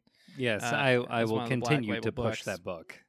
There's several of them out there that are just much better quality and much more deserving of your dollar, in my opinion. These are expensive books too. These aren't. Yeah, These are like nine dollar books because they're thick they're thick and with two C's. Uh, I think we might be on cues with this one. but uh, you know, ju- I, I'm sorry, guys. I love you. You know, please don't. If you're listening to this, don't hate me. I'm sorry, but uh, I just can't. I can't abide. The dude does not abide. Yeah. You know, like we can't abide, but please d- don't don't tear us an asshole on Twitter. uh, so uh, the last piece of nerd uh, media that I have consumed, although you know in a dose, is the new but old Final Fantasy VII remake. Which, of course, I'm wearing my Starry Sky Oh, Cloud Strife shirt yeah. with a meteor coming down. Van Gogh would be proud. He, he sure would. um, So I I played the demo. Uh, I have the actual game ordered now. Full context: Final Fantasy VII is my favorite game of all time. Period. Straight up, just straight up. It's my favorite game of all time. hands I- down, bar I- none. I no beat it- asked. At least once a year. Uh, thankfully, they keep releasing it, so it makes it very easy on me. It's a good Um, game. I fucking love the game, and I cried when that first trailer came out, and they had the music playing, and they had Cloud walking out with his sword into Midgar. I Mhm. literally cried because I couldn't believe it. I couldn't believe they were doing it, and then I got very scared Okay, there was a while when you still didn't believe that it was a thing that was happening. because well, that's gonna play into the scared part. So uh, I literally cried. I was so excited, and then I immediately became overwhelmed with fear because I knew they had had a lot of production problems over at Square Enix, particularly with a sourcing out stuff and it not going well, yeah, CyberConnect 2, we're looking at you. and b Final Fantasy 15, which is offici- officially you know Final Fantasy versus 13 at the time, yeah, and then kept getting delayed, and then was announced to be Final Fantasy 15, and then continued to be delayed. Uh, yeah, along with announcing Kingdom Hearts 3, which was also continuously delayed. there were Um, a lot of valid reasons to be afraid of what they were going to do to this. Yeah, so we talked about unforced errors when we were talking about uh, Red Border from AWA. Square Enix is the king of unforced errors. Uh, So I was very afraid, and I was convinced that this game was never going to see the light of day, especially when they, they originally kind of sent it out to a third party company to work on while they were doing versus 13, which eventually became Final Fantasy 15, which we thought we'd never see. Oh yeah, And good fucking Finally, it came out and it fucking wasn't finished. the game- now that's a game that should have been a part one. that game has so much bullshit in it and is so unfinished. I don't know how they have so much shit in that game and it is not finished. there are And they en- canceled the DLC. there are entire continents that they didn't even explore because they just had to ship something. Yet though, they gave us every fucking food recipe we could imagine, and they gave us three separate top ramen side quests, and they had to put every stupid, you Oh know, fucking God. fashion name clothing line in it. It's just and that's when they weren't shilling for fucking camping gear. yes, it's like what are Coleman? You, what are you doing? What the fuck is Coleman even doing in this universe? uh, so yeah, Final Fantasy 15. I have a love hate relationship with because on one hand I enjoyed playing it. yes. There's a lot of good things. The the character interactions between the four main characters is fun and heartwarming, and it's it's kind of jarring at first until you get used to the voice actors, and then you- yeah, I, I mean, there's a lot of, and I never thought that I would be one to say to that. There's homework. This game comes with It's- homework. it's so unfinished that you have to you have to watch a movie. Uh, and then you also have to watch an anime series to, to even know what the fuck is going on at the beginning of the game. there like you are starting into a story like when you when you get this game you start in the middle of a story in progress A, a, a story that's so in the middle of itself that there is homework that you need to do just to understand like why these people even know each other in the first place and then there's DLC that continuously like gives you what's happening on the side. And then it goes back and tells you the entire reason for the beginning of this thing in the first place. Episode Ardyn. Literally, not only should it have been a part of the movie, but getting to play as the villain of this game somehow manages to be far more exciting in hindsight than playing the main game itself. What the? F- Yeah, I could go on forever about that game. I could go on forever. Again, there, there's a lot of things to like. The battle system was kind of revolutionary and cool for Final Fantasy. it was. The characters are are cool and likable, and they have heartwarming stories between each other, and the interactions are incredible, and they feel natural for the most part. They're the Ninja Turtles. There's fun, y- yes. There's fun little interactions. There's good story beats, but again, it's like a half-ass story because it's never finished, and there's too much shit in it. Just like shit that is it doesn't respect your time at all. It's just shit that doesn't need to be there at all. Uh, l- absolutely needless shit. I, It's don't- not fun. you know, it's just wasting time. It's tro- Mm. for trophy hunters that want to make this game 5,000 hours. It's, it's, uh, I There so I, I hate this game, but I love this game, and I don't know. It's it's it's just a shit smear of a title on the record of Square Enix. There is a dungeon devoted specifically entirely to traversal. No combat at all. Yeah. A, a thing that's only available to you after you beat the game and unlock the part of the car that turns it into a plane. You know, for reasons. because that's just the thing that we can do. Um, that wouldn't also completely break the story if it were available at any part Yeah. during the story. That's And then the reward isn't fucking worth it. It's a fucking brutal dungeon. It's like how, like you're in the dark 90% of the time. You can't fucking see anything. You It- can't tell where you're you're trying to go. The where the place you have to go is near impossible unless you're just jumping to your death and taking a chance left and right. Like it fuck, it fucking sucked. and the artwork that's even shown in that dungeon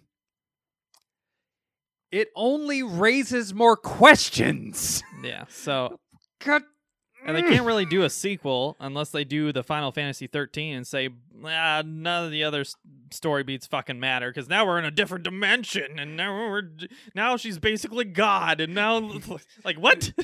This is how fucking absurd the entire proceeding of Final Fantasy 15 is. There is DLC to an unrelated game that is, in no uncertain terms, a beef being called out between the person who was tasked with finishing the game and subsequently fired and the person who originally came up with the concept in the first place who said oh yeah you, you guys finish this. I'll work on kingdom hearts and uh, y- you guys good luck with Yeah. figuring out my bullshit. Oh you guys couldn't figure it out? Fuck you. I'm going to make dlc to the game that i was making that references the game that i let you guys work on that is basically me saying I should have just gone back and handled it. You guys fucked up. That just, I dare you to let me do this shit I again. mean, as a company, it has to be one of the most embarrassing endeavors that they have ever taken. And then they followed it up with Kingdom Hearts 3, which doesn't have any fucking Final Fantasy characters. the one thing that was like the, whole- selling point for Kingdom Hearts as a series was Disney characters interacting with Final Fantasy characters. And guess what? There's no fucking Final Fantasy characters. And most of the Disney characters are Pixar characters. it's like th- this is what happens when you try to with a spoon scoop out the peanut butter out of a Reese's peanut butter cup. But don't worry, we made DLC. We made DLC with Final Fantasy characters, you fucking dorks. Come and give us your money, haha. you fucking idiots. Haha. You waited 10 years for this, huh? Haha. Gosh, I hope we don't do something as bad as Final Fantasy 15. so now I have it sitting on my hard drive because I haven't I haven't even bothered to start it. The moment I heard there was no Final Fantasy characters in it, I was furious. and I I haven't played it. So, and I I waited 10 years for it and I probably won't play it. I, I swear, if we actually get up our other channel to do that, I want that to be our premiere episode Yeah, I got the all in- together. I got the all-in-one package too. I got Oh, I got everything. I was prepared to di- everything. I was prepared to dive into everything and get all the fucking convoluted bullshit story, all the background shit, only to find out that half of the fucking cast isn't in the fucking game. I'm going to ask you the question that you ask me every time I talk about X Men. Why do you hate yourself? No, I don't. Like, I, I mean, I love the first two games. I I love a lot of the accessory games, although they're totally unnecessary.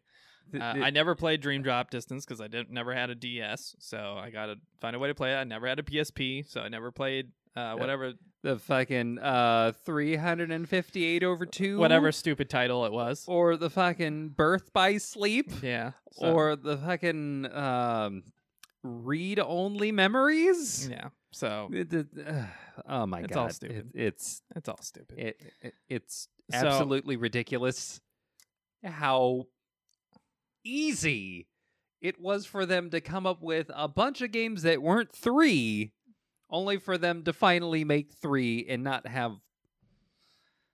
quite literally the one thing that launched Kingdom Hearts in the fucking first place.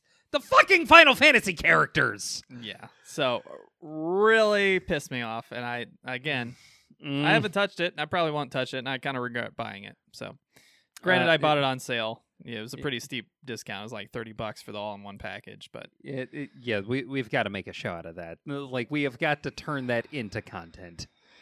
if find us an editor. Anybody out there listening, watching, if you can edit videos and uh, render them and upload them, by all means, contact me. Please. I'll pay you a modest, and I mean modest sum, because we're already losing money. But it would be nice to not have to edit all of these. They ta it takes countless hours. Uh, it would also be nice to not have your purchase of the most convoluted game series of all time completely go to waste. Fuck them. So long story short, I That's thought this usually my line. I a thought this game would never come out, and B I heard they s- s- cut it up into parts. Uh, I was really, really like, fuck, they're gonna fuck this up. I can already see it. They they sent their most prized property to a third party no name company who's known for doing mobile games. Do you want to know some fun trivia as to why this thing even happened? Well, they fired them. Uh, oh, uh, it. The reason why they hired them in the fucking first place. There's a mobile game. Didn't even make it stateside. oh, great. A mobile game based on one mini game featured in the first disc of Final Fantasy VII. The fucking G bike. Good job, guys. They they outsourced the making of that mobile game. Then, oh, you guys did such a good job with this game that we didn't even put in the states. Um, uh, why not? You, like we already have these character models. Just, uh, just uh, update their resolution and just m- make a game. Back to the point. uh, I was very doubtful. I didn't. I honestly didn't think this game was going to hit, and now it's kind of ironic because it's the only game that's showing up uh, when it's supposed to. Uh, because everything's being delayed because of COVID nineteen and coronavirus, and uh, you know all the effects of said coronavirus. So it's very very ironic. That's the only thing coming out, and it's getting almost universally high praise. I mean, uh, Games Spot, which is notoriously stingy with its scores, gave it a fucking 10. So, no, I don't know if this is the same people that have previously been reviewing games for GameSpot, but like I said, they've been pretty stingy in the past. So, I was actually pretty surprised. yeah, there's Usually a, it's IGN that's given the super high scores for, you know, eh, games. Yeah, there's a, a YouTuber that I usually follow for game reviews because he usually seems to be on point. Um, Australian YouTuber that uh, goes by the name of SkillUp, or at least that's the name of their channel. Um, So, shout out to Skill Up. Shout out to Skill Up. Uh, his reviews always in depth, always on point. Uh, like I usually agree with him when it comes to like the type of games that I would be into. Yeah. And uh, yeah, when he in the very first few words of his review said they pulled it off. I mean, it's. I, so here's the thing I played the demo, uh huh. fucking loved it. Of course, Fucking loved it. Th- they nailed it. the end of it, I was like, fuck. I think the only thing I don't like about it is Barret's voice acting. And I, I've heard a lot of complaints about this, so I'm not the only one, thankfully. But uh, again, I, I- I think it's a Square Enix thing because Yeah. they have very cringeworthy voice acting in basically every game they release. And I don't know why, It's not their strong suit, I- unfortunately. especially when they have black characters. I feel like black characters is where they really miscast the most. yeah. they seem to always have a really terrible stereotype uh, okay. but it, it's not even it, i don't know it just doesn't even match the character half the time uh, in their defense, specifically for Final Fantasy VII, this is basically asking someone to be Mr. T, which is fine which is fine. but the i don't think the guy pulls it off Um, I didn't have as much of an issue with it just because it seemed like he was going about as over the top as one would expect for voicing anyone even resembling the character of Barret Wallace. I don't know. It just sounds so fake. Like he's forcing it too much. And I, his voice is not deep enough. I mean, for the size of the character the, i mean the barret's huge. Yeah, uh, you he- expect him to and he's got this big barrel chest. You expect him to have a deep gravelly voice or something you know? But he's not he has like my tenor voice but is being forced. It's Uh, like me voice acting barret. Like oh yeah. I, oh I- listen here merc. Like all right does it uh, doesn't match the profile. I guess I don't know. Yeah, I, I don't know who all auditioned for this role, but the guy they picked so far, at least in my personal opinion, is about as on point as could be expected of Square Enix. That's fair. but yeah, I don't know what it is. It's like uh NetherRealms. Ne- NetherRealm is terrible at at certain sound design. Not all sound design, but like certain things like lightning Mhm. or anything electrical or anything that's like a laser or something. It just always sounds terrible. Just really bad. Uh, uh, for some reason Square Enix is like that with voice actors. They just I don't know if they just don't have the same kind of process for auditions because they're a Japanese based company, so they assume anybody that can speak English is good enough. uh, I, but, I, I would uh, put that on the localizing team. Yeah, probably. Uh, but I feel like there's better candidates out there than some of the people they've chosen in the past. I mean, they had to redo a bunch of uh, uh, the one character from Final Fantasy 15 because he was annoying people so much. Uh, I- can't remember his name. The the little one, Prompto? Prompto. Yeah, They had to redo. they had to redo his voice, his English uh, dubs of everything because he was annoying testers so much. Oh my And god! it was so cringeworthy, and it, it was still cringeworthy in the end. Not as much as it probably was, but and then even Gladio is like, ugh, kind of kind of forcing it. Yeah, I mean, Then you have the It- random British accent from Ignis. It's just like, what? it is Come on, guys, you can do better than this. Yeah. I mean, when it comes to voice acting, I always assume when it comes to Square Enix of all companies that it's probably better in Japanese. Probably, yeah. That's fair, dog. That's fair. but when I'm looking at these big cinematic CG moments, I don't want to be focusing on reading the subtitle. You know, sometimes I just want to be immersed. it's like I I've gotten so used to subs just because I'm I I can I can say with confidence that I am in fact a weeb. Oh, what a weeb! I am too. Sorry. that being said,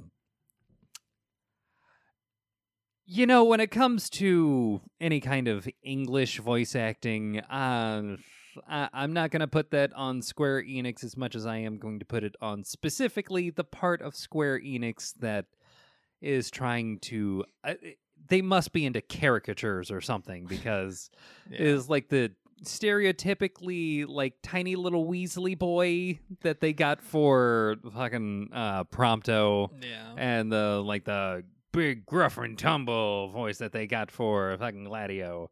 Is like it was honestly no surprise that they got someone who sounded kind of similar. kind of similar but uh, a bit more of that uh uh maybe southern black drawl that they got with Yeah. him. I mean, I mean, it's it's fine. It's it's literally my only criticism. so if that, my biggest It- it- criticism it- is that's that Barret's voice acting could be a little better, It- that's, a- not so bad. yeah, that's a criticism of the demo. For a game that has a ridiculously high expectation because of what it is, the which expectation for a lot of people literally is the greatest game of all time, especially me. Yeah, uh, if not the greatest, a lot of people's favorites. You know, one of the favorites in the Final Fantasy series, which has a lot of awesome titles like Final Fantasy VI. You know, previously Final Fantasy three. yeah. You know, it's real popular. Uh, a lot of people like Final Fantasy X, which I feel is I'm a little bit more lukewarm on, even though I do like it. You know, Final Fantasy Nine is well beloved. You know, I fucking love Final Fantasy IX. oh my Uh, god. Final Fantasy 15 for all its flaws and being completely unfinished is uh, very much liked. You know, It- so. it's a that's a K-pop road trip.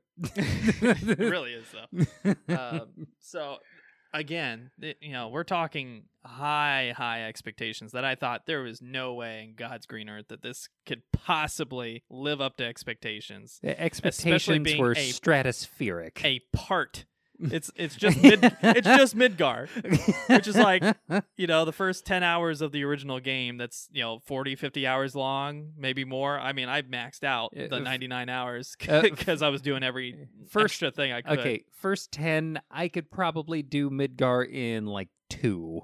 yeah i'm not surprised but it's not a big part of the game It's not, and Uh, somehow they've apparently managed to squeeze at least sixty hours. Yeah so i mean i watched an ign video uh, where they had several people talking about how long it took them to get to the end and it was the lowest one i think was like 34 hours and the highest one was like 52 or something like that so yeah, again, a good amount of time. Uh, obviously, a full title and a fully fleshed out title, and I'm hearing nothing but positive praise of it. The demo was great, uh, so yeah, I'm excited. Unfortunately, I'm not one of the lucky people that got my copy early in the mail. Instead, I'm Mm. getting it late in the mail because uh, they ran out and had to ship more. so uh, again, because of the quarantine issues. So yeah, I'm still waiting on it, and soon. God, I want it now. In the meantime, I'm forcing myself to play my backlog, and I've been Emery's laughing because I've tell, told him literally every time we've talked that I fucking hate this game. I've been playing Assassin's Creed Origins, which was kind of the reboot of the Assassin's Creed franchise, which I love, by the way. Full context. yeah. I fucking hate this game. It's so bad. The storytelling is awful, and it's janky. Hilariously, Does not respect your time at all. there, there is a Final Fantasy 15 tie-in. I'm not surprised because they both have the same problem. Uh, so yeah. Although Final Fantasy 15, at least I enjoyed playing it. Assassin's Creed Origins, I don't even enjoy playing it. So, which is a first, you know. I've had problems with previous Assassin's Creed games because they're glitchy or because the, it's just kind of an underwhelming story or when they abandoned the Desmond Miles storyline and all that stuff that the kind of story that was the, the entire story that- point of the thing. yeah, the whole point of the series kind of fell flat, and now it's just like this weird story about these predecessor race gods trying to reinvent themselves, and it's just it doesn't make any fucking sense anymore. Not that Are we even after the pieces of Eden anymore? No, No? so we just completely abandoned that. no, it's just now it's about the Order of Ancients. You know, these Assassin's Creed Origins and Odyssey are both based before the Assassins and the Templars exist. Because of course. So now they're just pulling shit out of their ass to Because make a story about. Because yeah, exactly, you know, because we want to go to Egypt and we want to go to Greece and we got to want to go to all these ancient places, which you know And I'm all about. But somehow give us a reason. somehow we still haven't done Japan. yeah. So Motherf- Assassin's Creed's Mm. Origins, uh, I, as much as I was looking forward to it and wanted to love it, I do not love it. It is not good, and it's clearly designed for PC players. It is very hard to play on console. Like all the menus are clearly you know PC based. You got to move it with the sticks to select your menu. What? Why are they, why are they doing that? You're you're making this for console players. You know damn well that people are going to be playing it on console. Why not just for the PS4 and Xbox and Switch and whatever else? Make it so you can use the directional pad to choose your menu items instead of having to use this fucking mouse thing. It's so dumb. I- don't know why games do that. It's just lazy. It's, and and it's such a big company, you know. It just seems lazy. I don't. I guess- They This- usually don't have this problem when it comes to making a game console friendly. Yeah. So uh, I'll end that part there. Now, again, this is a pretty short show. Uh, our, our topic of the show is basically talking about this new publisher, AWA. So there won't be a topic of the show today. We're already an hour and a half into the recording. What what it edits out down to will probably be like an hour and 20 minutes or something. But uh, so let's go ahead and get into uh, the news, talk about the new releases that may or may not be coming to your local comic book shops, and uh, go from there. Yeah. we, we've given you plenty of content to uh, ponder, I suppose. Much to talk about. All right. So first on the news, uh, I got a little piece of sad news. Surprise, surprise! It's quarantine time, but this is. Uh, it seems like it's separate from uh, COVID nineteen concerns, although that's not necessarily confirmed. First up, uh, again, big shout out to Newsarama. We get a lot of our news from them because uh, they cut through the bullshit and uh, they have really good editors over there. So shout out to Newsarama. Definitely go check out their website, newsarama.com. Uh, this one from Chris Arrant uh, announcing Mad's Mort Drucker has died at age 91. So, uh, Mort Drucker who is famous for being a very long term uh, caricaturist and uh, artist for the Mad magazine. Um, famous for drawing many of the Mad characters and caricatures of famous people uh, throughout his tenure there. He actually started his career working for what was eventually became DC Comics um, and worked on Debbie Dean Career Girl um, back in 1929. You know, so obviously been in the industry for a long, long, long time. Uh, they did not confirm uh, what uh, the cause of death was. You, you know, he's a ripe old age and lived a good long life, so it could be a number of things. Um, could be COVID 19 related or not, but uh, it doesn't seem so based on the fact that they're not releasing the cause of death. Um, he did win uh, in 2014 the National Society of Cartoonists uh, Medal of Honor, uh, which is a great, outstanding achievement for such a uh, successful artist in the industry. So, wanted to give a nice uh, shout out to him. Heart goes out to his family members. Uh, hopefully, he rests in peace. And thank you for your art and your contribution to our great comic book industry. You will be missed. Next up, uh, just following up on something we reported on uh, a few weeks ago. Uh, Jim Lee has been doing his 60 days of uh, drawings basically as a charity endeavor. He's been auctioning off uh, sketches, uh, you know, basically pencil and ink drawings that he has done every single day based on buyers' requests for the, the next character to be drawn um, we're I don't know a week and a half into it basically, and it, they've already raised over a hundred thousand dollars, and several other artists have actually been jumping on board to do one or two uh, additional drawings for them. Uh, again, signed uh, original drawings, not prints, that are being auctioned and the first one was Nightwing, so of course I was like, fuck yeah, I'm jumping right into this. And I pulled up the page and it was only an hour in and it was already over $2,000. And I was Yep. like, welp, never mind. Absolutely not. I wish I had the money to do so, but uh, no. But he's done some awesome. I mean, it's it's Jim Lee at his best uh, doing these images.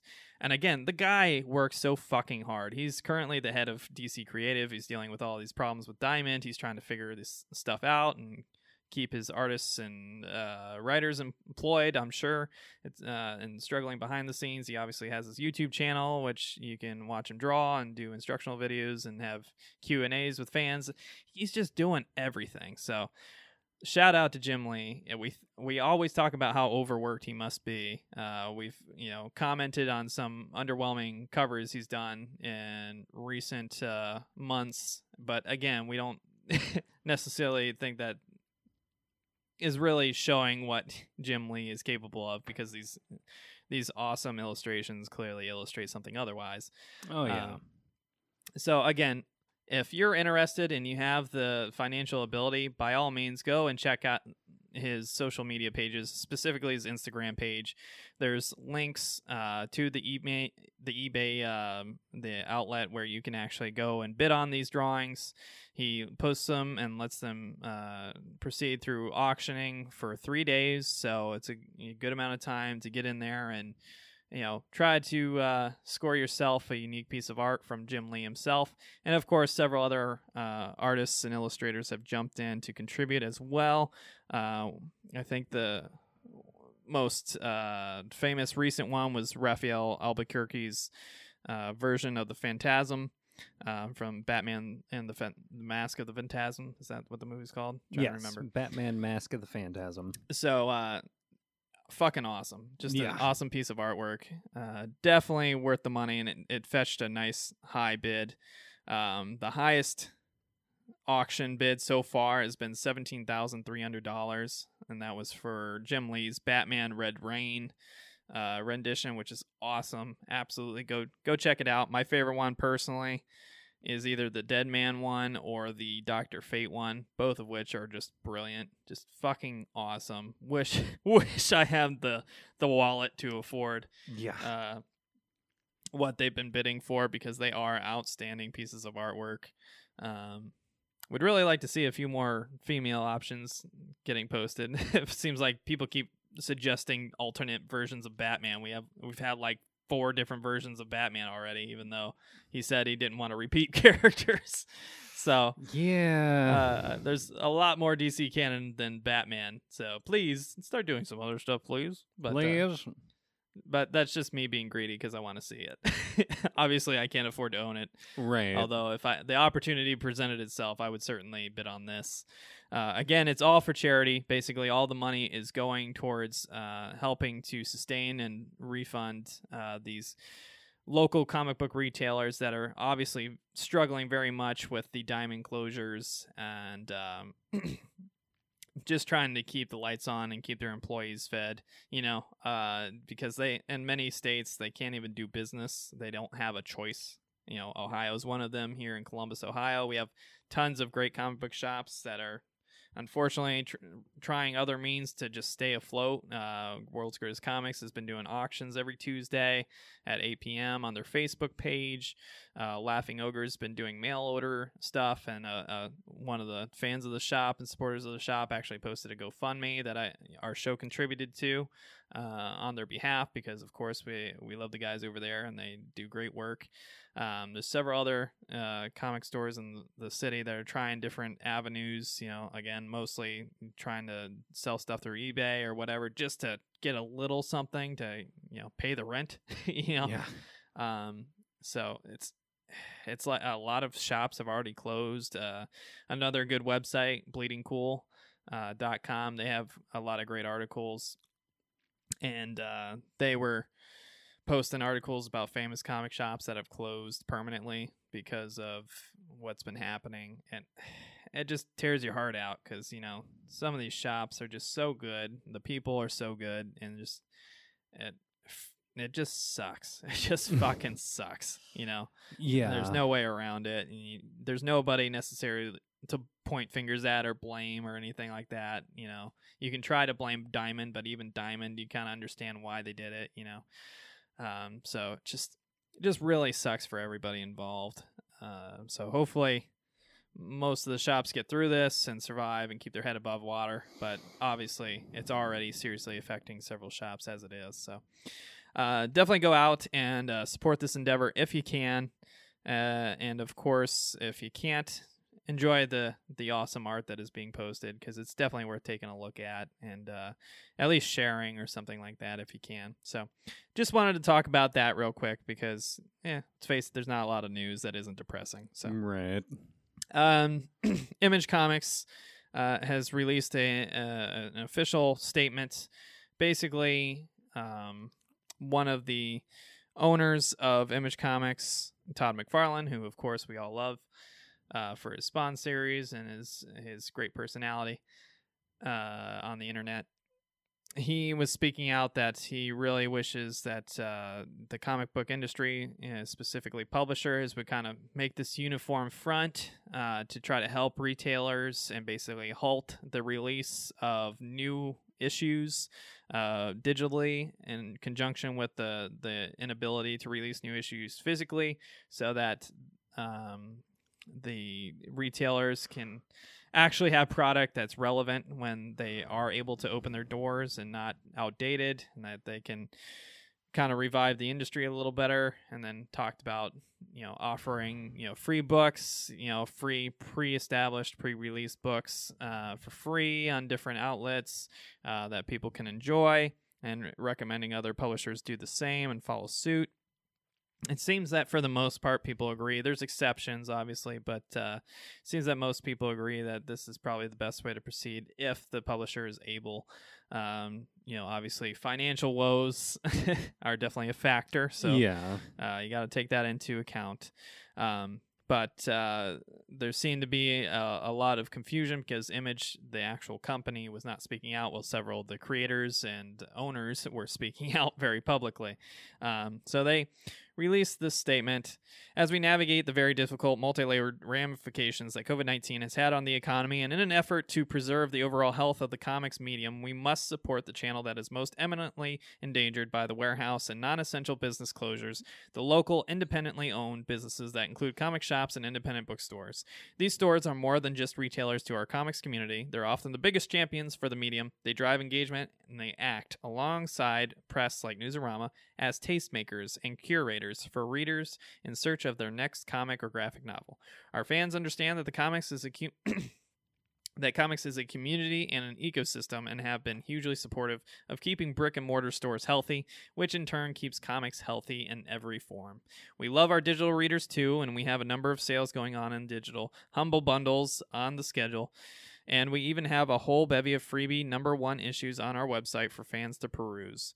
Right now, digital and print readers are coming together and sharing their recommendations.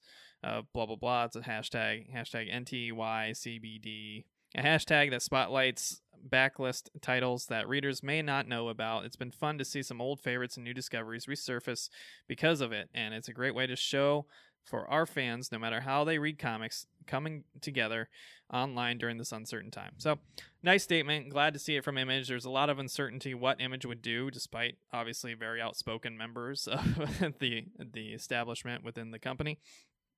So. Uh, it's great to see. Hopefully, more uh, publishers follow suit. I- Image is the the third biggest market share of the comic book industry, of the traditional comic book industry. Obviously, Marvel and DC are the big the big one and two. Yeah. Um, yeah, you know, I'm, I'm we're talking like 40% each of the market, uh, somewhere abouts, and Image is obviously very small compared to that, and then everybody else is much smaller. yeah. Uh, but uh, Image is definitely a contender in there. We talk highly of Image all the time because of a, a great history and standing because it is a publisher that was created by a, a collection of skilled artists and writers uh, back in the in the day, and um, having really kind of fun open door policies that allow for a lot of creative endeavors and for a lot of creators to come in and out of the company and uh, work on their projects. So very good to see this from one of the big companies. You know, we've seen things along these lines from Marvel and DC, but both Marvel and DC have kind of shied away from saying they won't release new issues. It's more like a kind of a half step in, or we release the major books, but we'll save the lesser known titles for when the doors open, or you know, these weird half steps that I, I'm not really fond of. Um, but uh, hopefully, this inspires more companies to kind of be in lockstep and in this emergency situation. Obviously, this shouldn't be the norm, but uh, during an emergency like you know the the pandemic that we're dealing with right now, I, I like to see it. So, uh, next up on the news. Uh, some depressing news. Some Marvel Studios and Lucasfilm staff um, among the Disney employees received uh, furlough notices this week.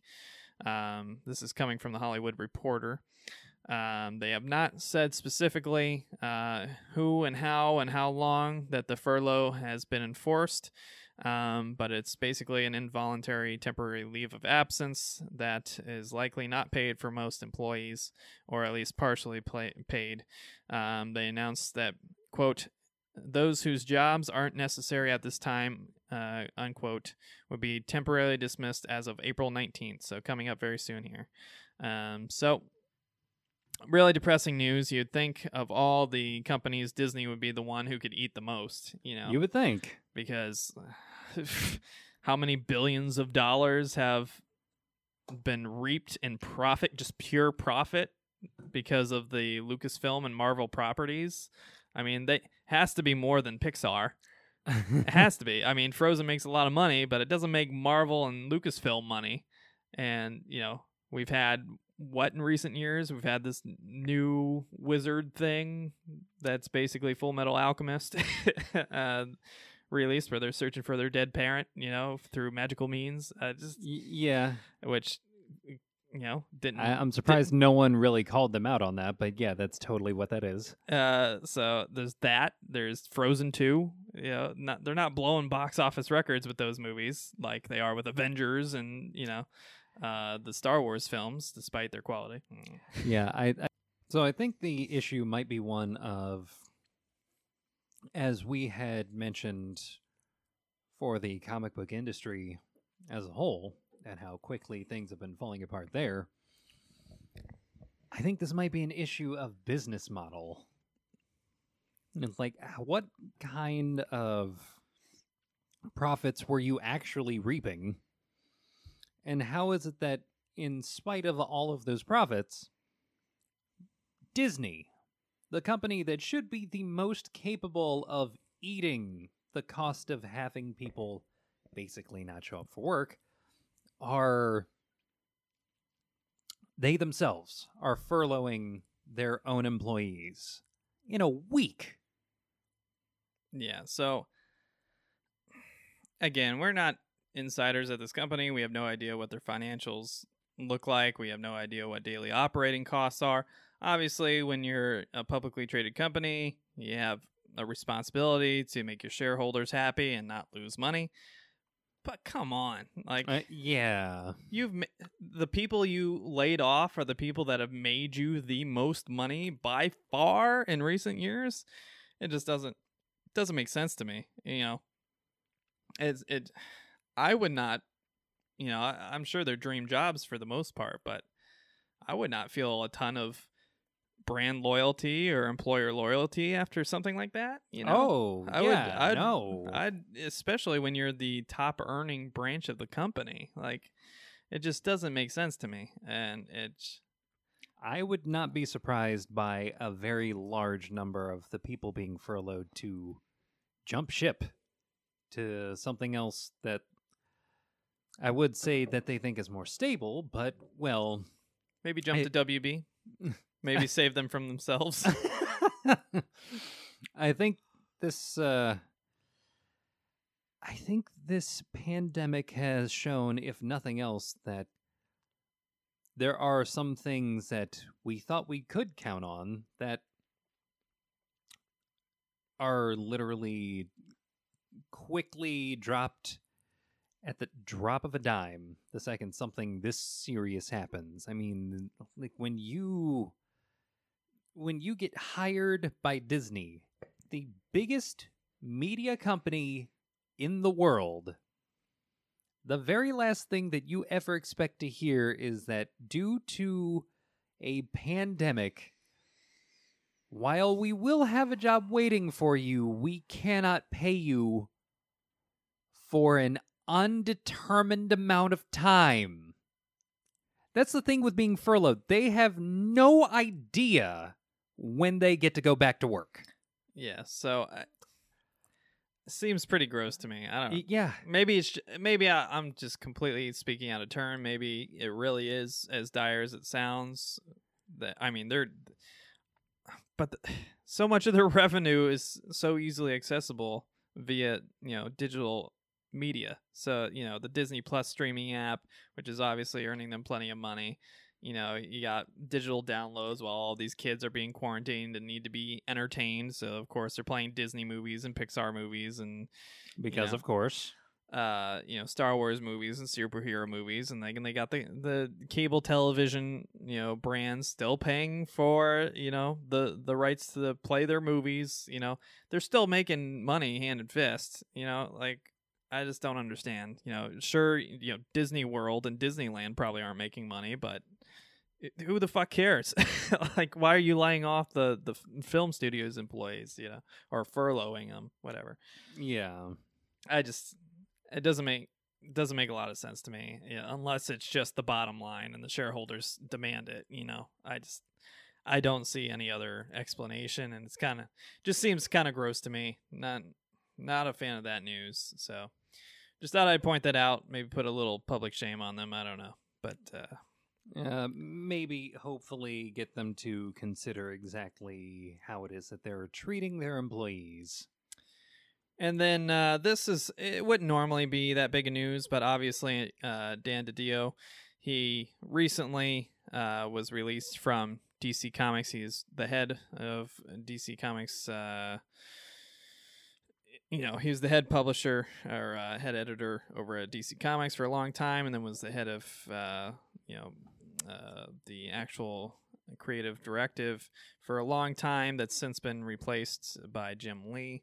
Uh, he went on the original Drink and Draw Social Club YouTube show, which is very good. Highly recommended if you haven't seen it already, especially if you kind of want to get to know your favorite creators behind the scenes. And yeah, it kind of harkens back to our topic from last week. Yeah. yeah, should you meet your heroes? But uh, so there is that danger a little bit. But yeah. this one was very cool and very interesting because it had Dan Panosian in there, it had Dave Johnson, of course, uh, it had Joe Quesada, who you know was obviously going head to head against Dan DiDio uh, while he was heading up DC. Uh, and it it was a fun, very pleasant, just human discussion. You know, they talk about a lot of the different things that occurred under DiDio's uh, tenure there with the company, um, and both controversial and otherwise. They talk about how he made those comments to the reporter. Know, basically ignited a big creative war between DC and Marvel. You know, DC ended up because of the fallout of all of this and being ultra competitive, switching to the higher quality paper at the suggestion of Jim Lee, and uh, you know, releasing the Hush storyline as an active numbered part of the Batman uh, storylines and it was a huge huge revolutionary success for the company and then it became kind of the standard going forward for new books. Uh, again thanks to jim lee. He, he, i was very impressed by dan didio and his tact and the conversation about what had happened in the past and how things had been handled and how things ended. You know, I didn't go into too much detail about how it ended, but you can kind of read between the lines a little bit. You know, he left enough on the table to chew on. Yeah. Uh, but he was extremely complimentary of Jim Lee, uh, as everybody expected. And he very much gave credit where credit was due and was basically giving Jim Lee the credit for basically everything good that happened during his tenure. Um, so just I've read some interviews with Dan DiDio and I've watched some short video clips of him at like Comic Cons and stuff. But this was by far the most human I've ever seen him and the most likable I've ever seen him. Not that he was an unlikable guy by any means, but just really enjoyed um, listening to their back and forth conversation on there. And Joe Quesada also seems like a very likable guy. It was fun. Of course, the the show, if you're not familiar, basically they sit around with a bunch of creators, they drink and they talk about bullshit and they draw, you know, a unique piece of art and kind of show it on the camera. Uh, leaves a little bit uh, to be desired on the audio quality side of things, just because a lot of them are using some kind of, you know, Google Chat type of thing or Zoom or whatever the case is. Right. Usually using some kind of latent, you know, video screen chat and probably their la- laptop audio, you know. Not not the best uh listening experience, but I highly recommend you go check out this episode specifically because it is so cool and so interesting if you are into kind of the behind the scenes stuff going on at DC and Marvel both it's very enlightening. He talks about, you know, the thing that's been running through the headlines recently is that his biggest regret with uh, the new 52 launch was that they didn't put as much investment in that second and third year as they did the first year. They felt that he felt that the second, the first year was very successful and had a, and w- which it was, Yeah. and had a lot of great storytelling. And they spent a lot of time making sure that the canon all made sense and that they were all on the same page and that everything fit together. And then the second year, they kind of started just letting people pick and choose things from the old lore to bring back in.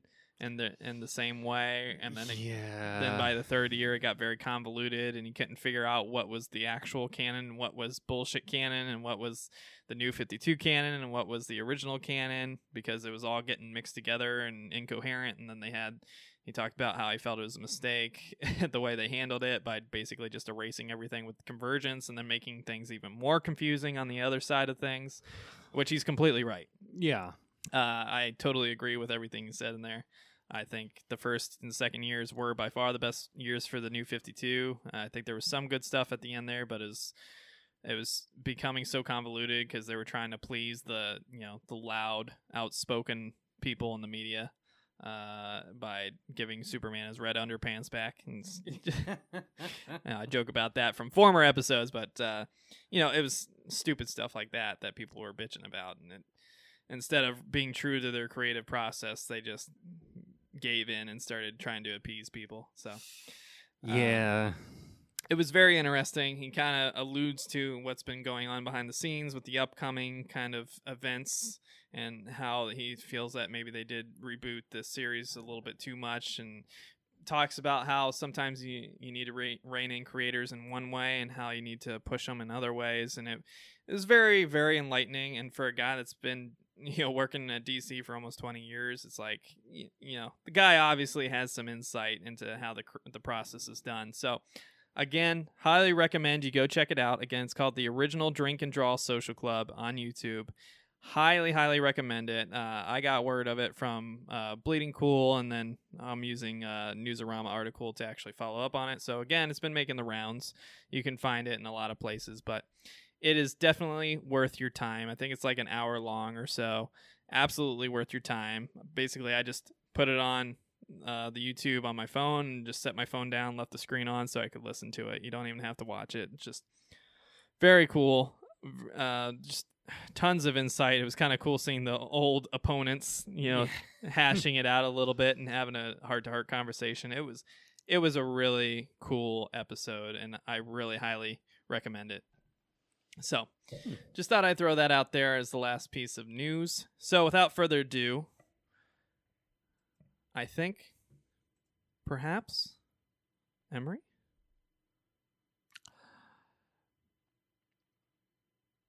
In these trying times, these dark, depressing times, we're all in need of some sort of escape. Bob. Even you, Bob. Bob's face is slowly being devoured by this uh, Batman 89 Batman mask that I got at a Halloween shop several years ago. I don't know how they put Michael Keaton into one of these things, but man, uh, it, I can only imagine his face feeling terrible. I think we're going to have to replace Bob's head, do some minor surgery in the very near future. he's he's uh once the hobby shops open again, there's a I mean, he's his cheek is Yeah. peeling off. Yeah, the surgery impending. if Sorry, he can hold out for that long. Sorry, Bob.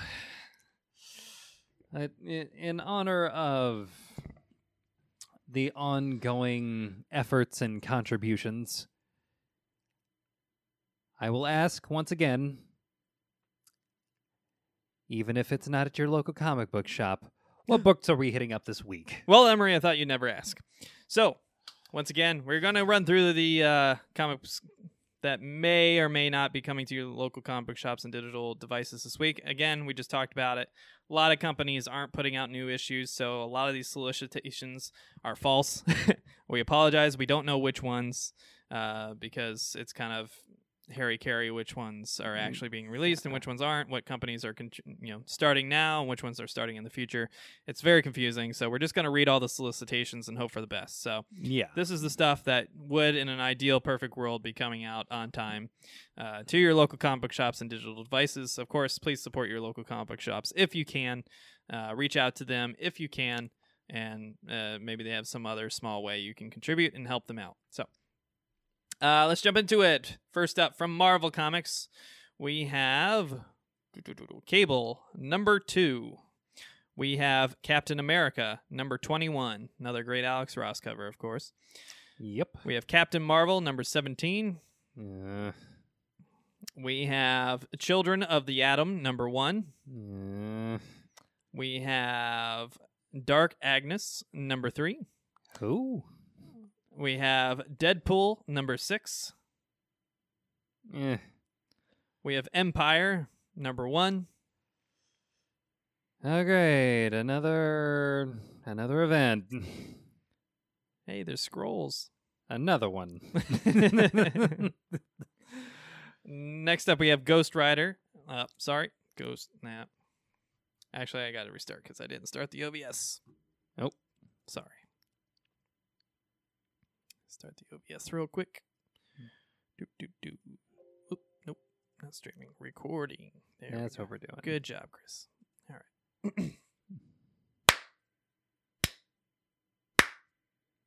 Should be able to match that up.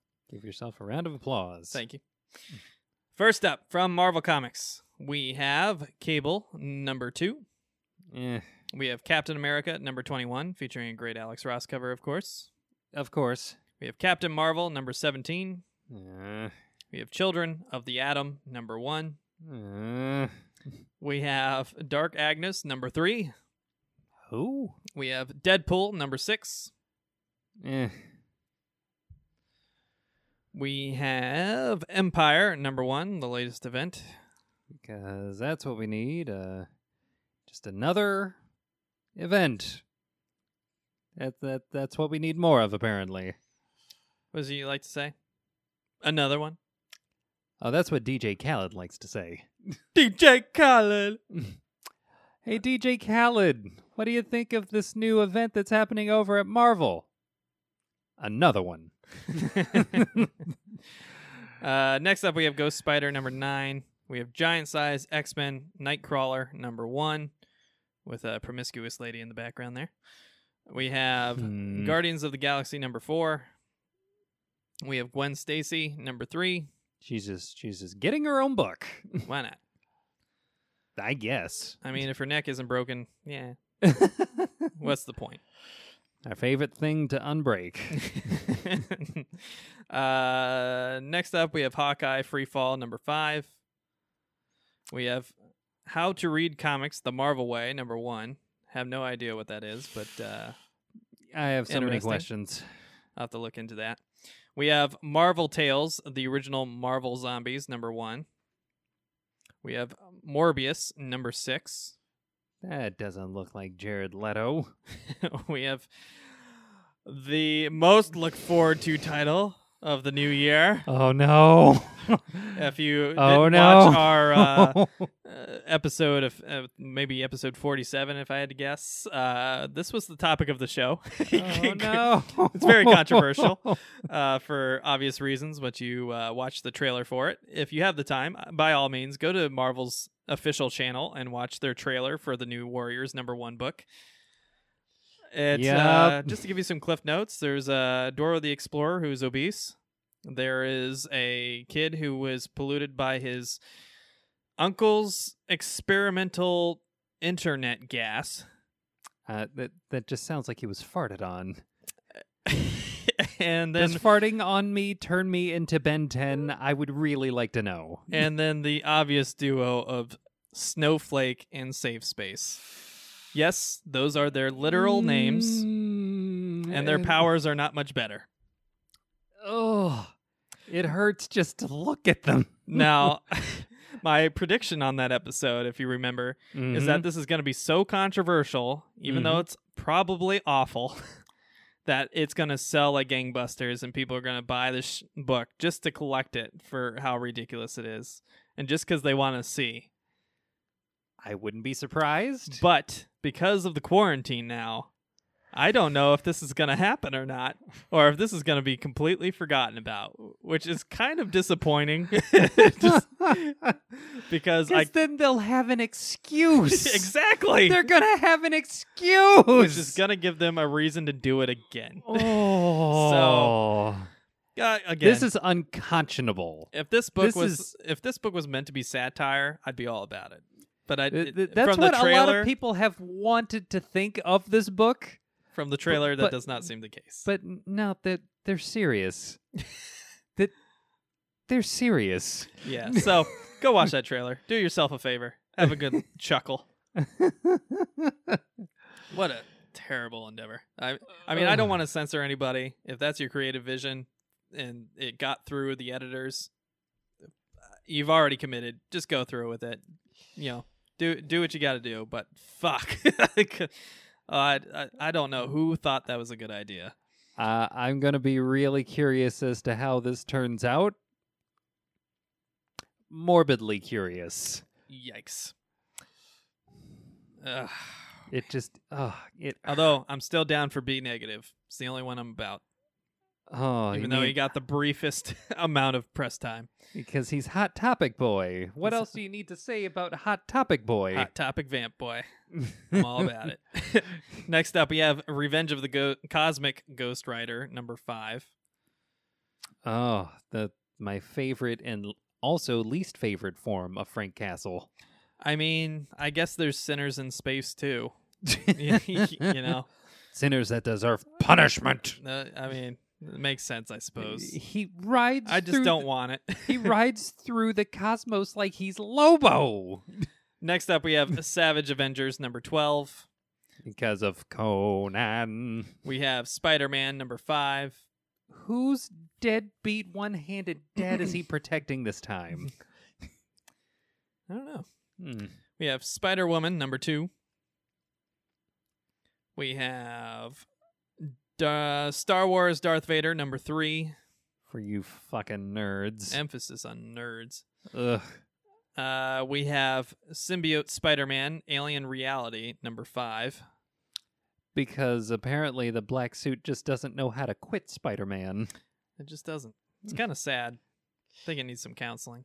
I wish I knew how to quit you. I can quit you, but I can't. You won't quit me. I'll be with you like like a turd In in, the the wind. Uh, Top 10 worst movie quotes of all time. I love how bad that movie is. Next up from Boob Entertainment, otherwise Uh, uh, known as Dynamite, Dynamite. Entertainment. It- it's dynamite. Of We course. Call it dynamite. Of course. Yep. We have Death to the Army of Darkness number 3. Giving us prime Bruce Campbell. Uh, of course, a million variants because that's what they do. Yeah, they're all about variants. It's, uh, both good and bad sometimes. mm-hmm. We have Red Sonja, Age of Chaos, number four. Hot. So get your hot, saucy dynamite variants in there because Oh, so that- much sauce. There's a lot of sauce. Is It's like 30 different variants worth of sauce. I'll be in my bunk. we have uh, Vampirella, number 10. Again, It's a with double- plenty triple of hot. sauce. Ah, Extra okay. sauce. okay, I'll uh, um going back to my bunk. I'll be there for a while. And that's it for Dynamite. Next up from DC Comics, we have Aquaman number 59. We have Batman number 93. we have Batman versus Ra's al Ghul number 6. Okay, a couple things. Thank you for saying Ra's al Ghul's name right. well, there's a lot of there's a lot of debate now cuz people are saying it's Raz now. Thank you, Chris Nolan. But people were calling it Raish All the way up until that Officially. movie. for a long time and I think Raish sounds cooler. Raish sounds far cooler. They even had like on the show Arrow like a back and forth as to how to say his name.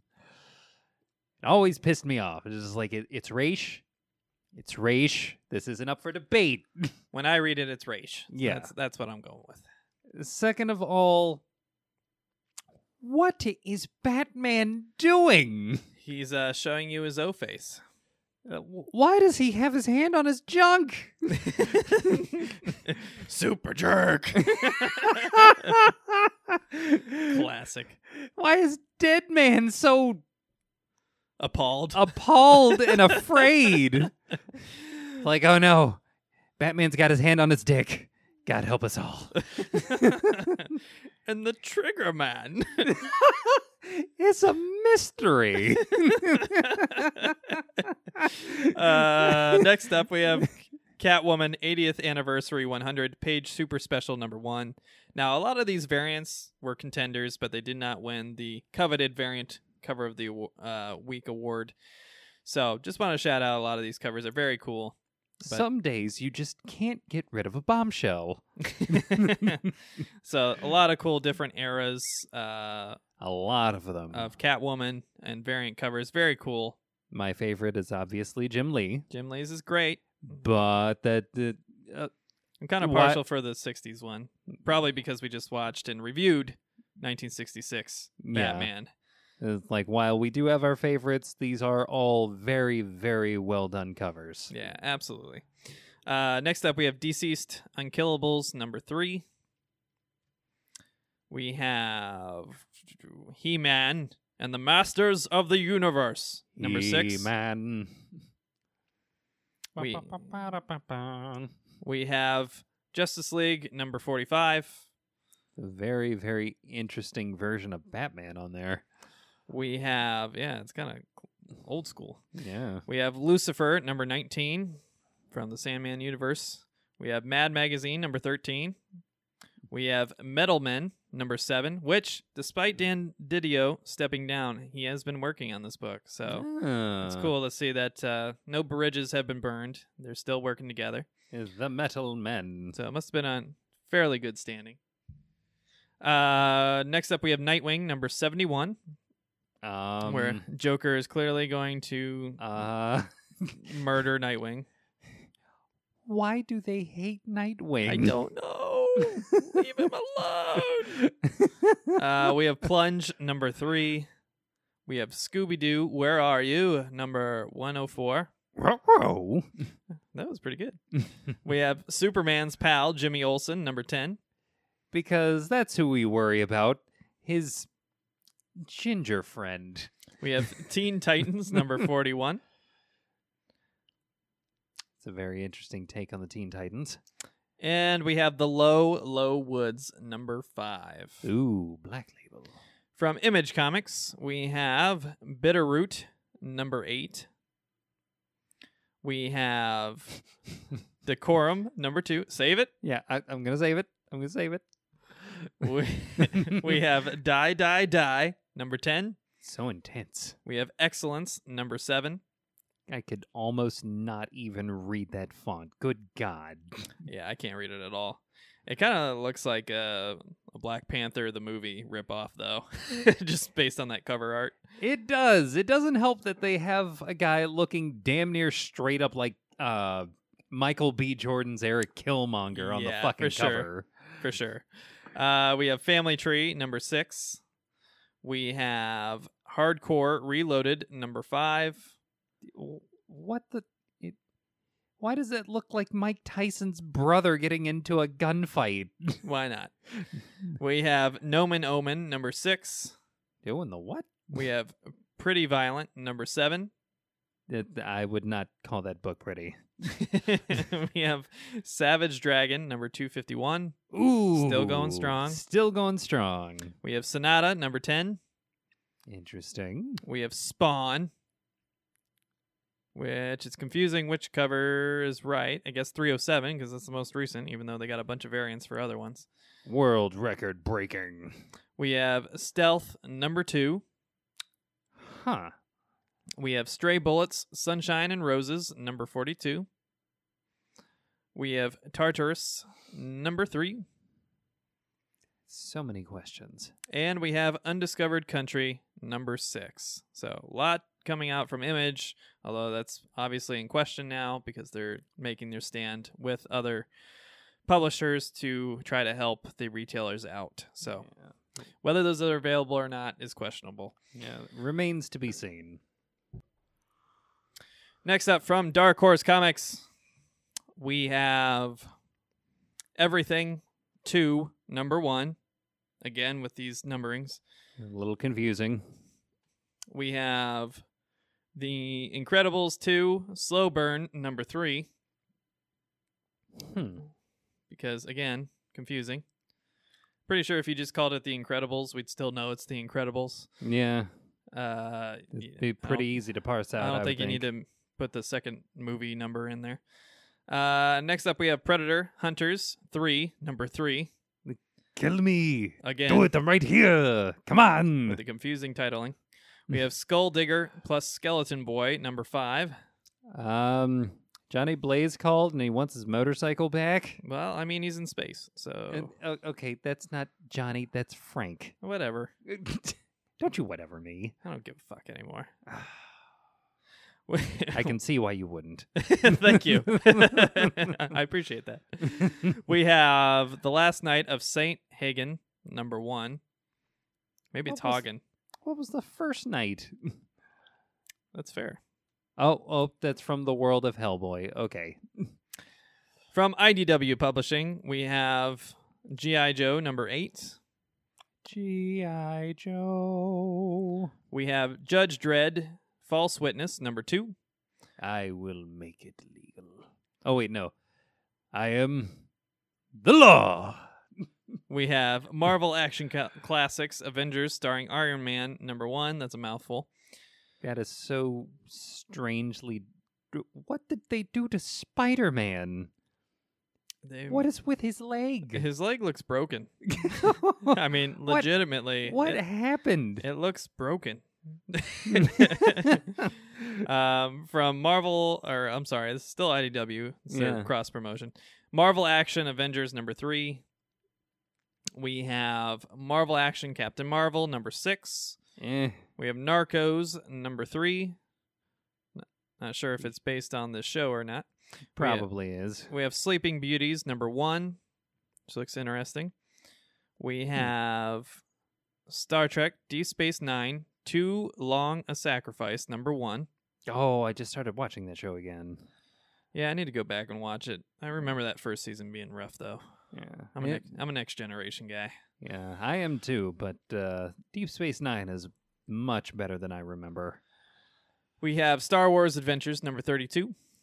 We have Teenage Mutant Ninja Turtles number 100. Wow.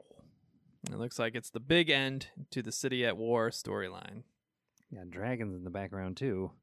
And then we have Transformers Galaxies number 7, which I've seen a lot of positive press on, so it might be worth picking up. Hmm. And Usagi Yojimbo Color Classics number 4. Interesting. From Titan Books, we have Life is Strange Partners in Crime number 1. That game is rough.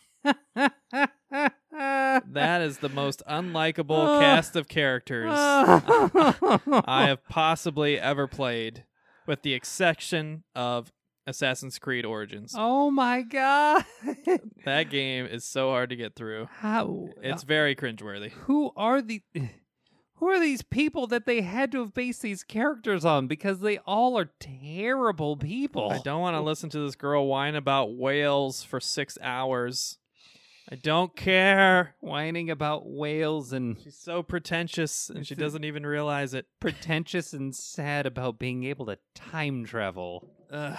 Coming to grips with her being a lesbian. The, the overall story is good. The the the the the the, Okay, the cliff notes. The, the story can be it. good without the characters being likable in any sense of the word. The characters are awful. yeah, they're they're they're terrible people. The writing is questionable, It- it- uh, meaning the dialogue specifically. this is like the inverse of watching an episode of It's Always Sunny. Yeah, my girlfriend and I played through that whole first season, that f- first game. Fucking rough. Don't know why we subjected ourselves to it. Uh, next up, we have Robotech Remix number six. Remix. Uh, and that is everything from them. We have from Boom Studios Alienated number three. We have Firefly number 16. Yes. We have Lumberjanes number 73.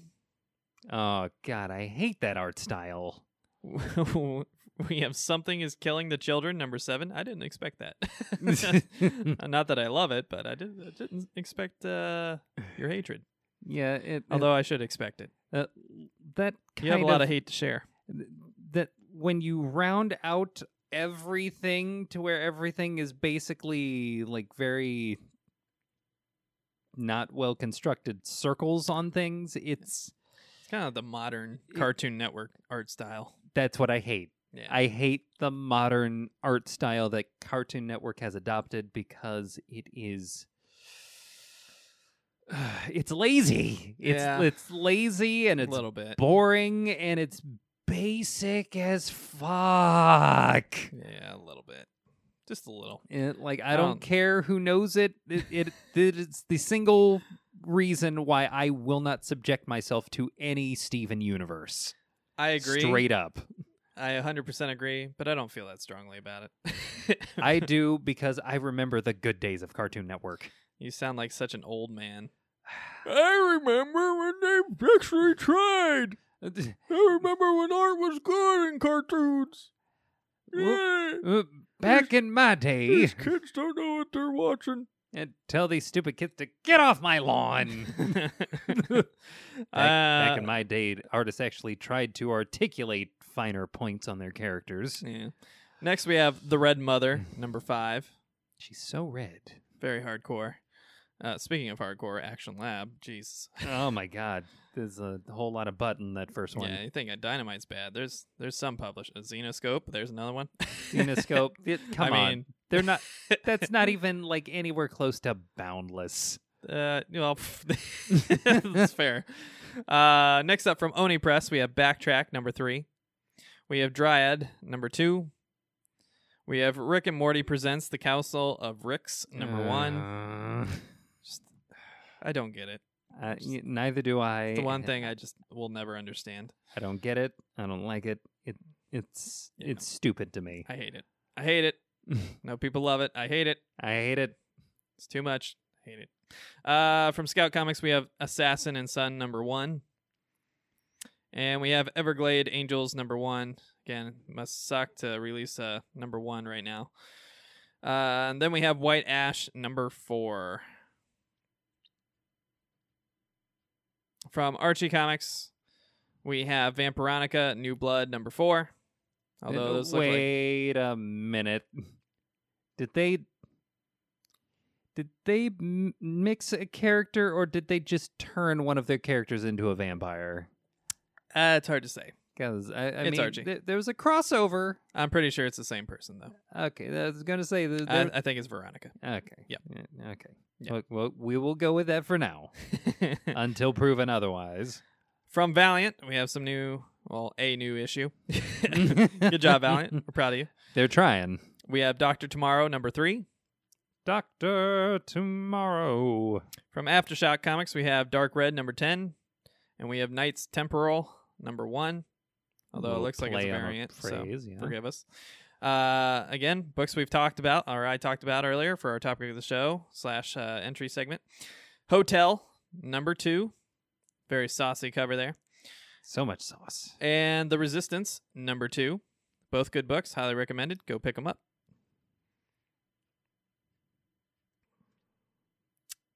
From Vault Comics, we have Vagrant Queen, a planet called Doom, number four.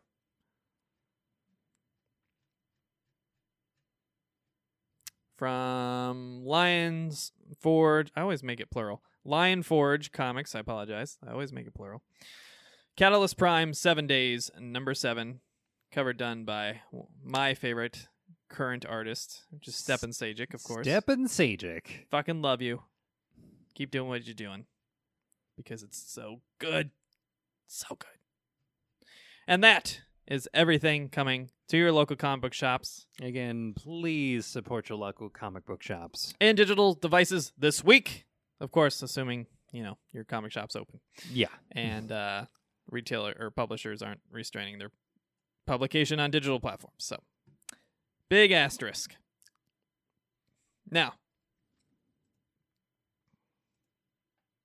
it's time that we hand out the prestigious, nay, life changing award of cover and variant cover of the week from Hit the Books Podcast. This week, our cover of the week is awarded to none other than Kenneth Rocafort on Doctor Tomorrow number three. So I am a big fan of Kenneth Rocafort. I mm-hmm. I I mean I've seen a lot of his work and a lot of DC properties. I think he did a, a good chunk of uh I want to say Action Comics and Green Lantern. I might be remembering that incorrectly, but I I know he did a lot of DC stuff, um, cover wise especially. But uh, I I think the thing that he really stood out in is the book Sideways, which uh, was part of the new era of DC Heroes, where they basically introduced a lot of diverse characters with new stories, new powers, new origins, uh, completely new um, for the most part, and introduced them on their own book. Gave them a nice, great publishing platform and release.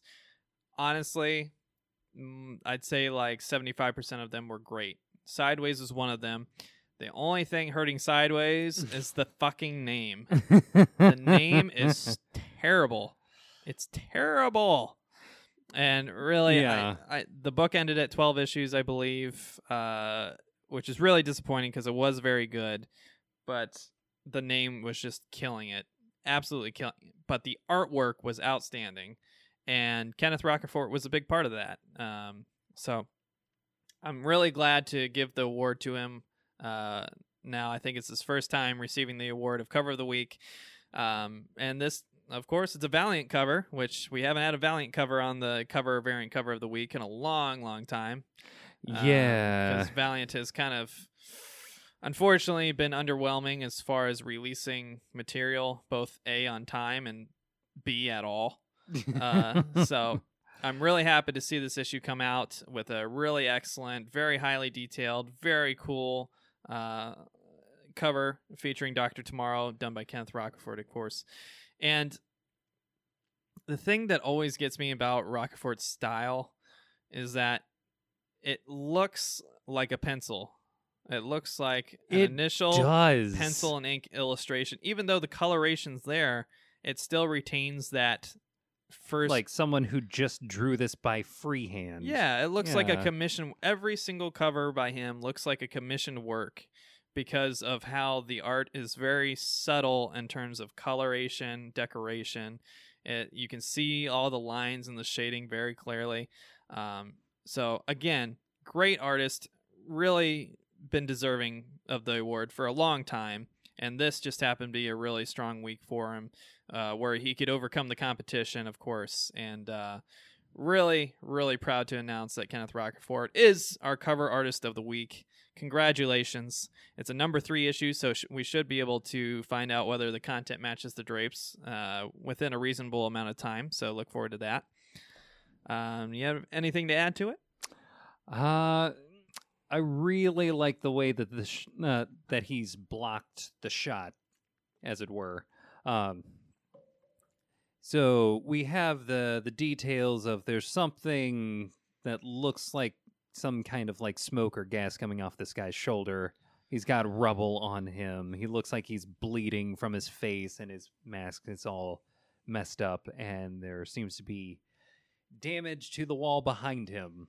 Yep. And this is very clearly the kind of this is the kind of cover that already gives you a feel of the action that you can expect within these pages. This is the kind of thing that looks exciting. It looks like I walked into the middle of a movie where I, I'm like watching like one of the big action sequences, like, ooh, ooh, what I miss. Yeah, it's it's excellent. It's provocative. It makes you wonder what the situation is, what caused this. It's it's just a great action shot. I would happily have this as just a, a private piece, you know, not unlike Jim Lee's, you know, 60 days of illustrations for charity. Yeah. Uh, just really love it. Really impressed by it. I've always I've always been impressed by his work. Uh, so I'm really happy we get to give the award to him this week. So Kenneth Rocafort, congratulations. Now let's move on to the prestigious Nay Life Changing Award, a variant cover of the week. This one, this is one that uh, Emery was giggling about as we were going through the reveals. You might have noticed it. You might have not.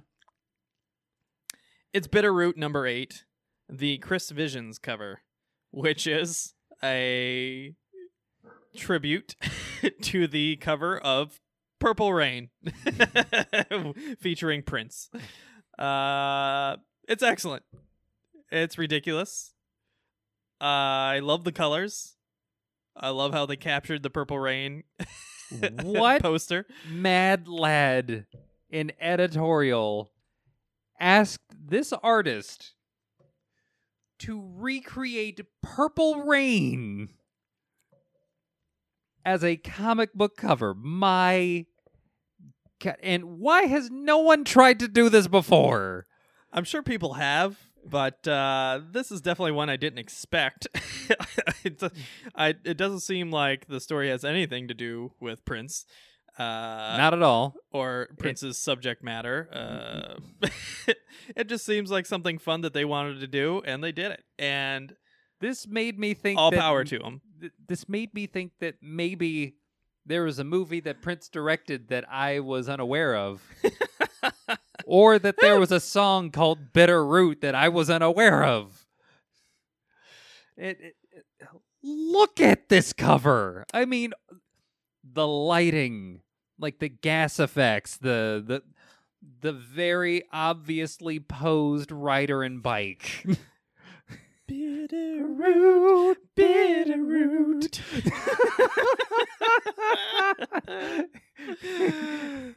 Uh, yeah, it's Maybe you should purify yourself in the waters of Lake, Lake Minnetonka.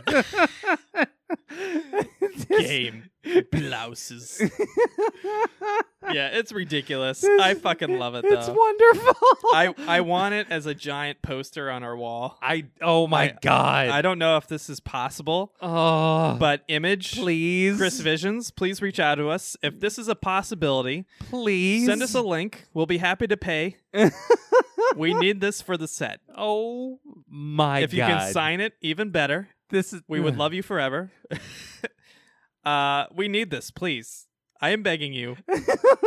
Give this to us as a poster. please. We will pay whatever you ask, whatever your ransom is. you know, obviously, we're two broke guys doing a passion project, but you know, be merciful. Look at this. but uh, yeah, It's so good. it's it's fucking amazing. I, I oh, and, and ah. not to be disrespectful, it's not just because it's an iconic image does not the reason it got the award exclusively. It got the award because it's fucking good. oh yeah. The colors, the way they're mixed together is perfect. As the steam surrounding the characters, perfect. The characters are well drawn. The motorcycles well drawn. Uh, the aesthetic is very consistent from beginning to end. Uh, perfect three dimensional foreground uh, and uh, background depth to the image. He even uh, drew the reflection in the water on the ground. Exactly, Oh my god. The attention to detail is there. on top of it being ridiculously awesome iconic imagery. So uh we there was a lot of good contenders for the variants of the week this week. Like we're talking about the Catwoman's, are the first ones that come to mind. Um just at the top of my head. Uh, but th- we had like nine that we were trying to choose from. But this one just stood out so strongly. We just we we need this. Please. please. Please. Please. Find a way to get this to us if you're listening, watching, or in any way supporting us. We're very grateful. But also, please. We're begging. I will need this. purify myself in the waters of Lake Minnetonka if you give me this. If you do it in January.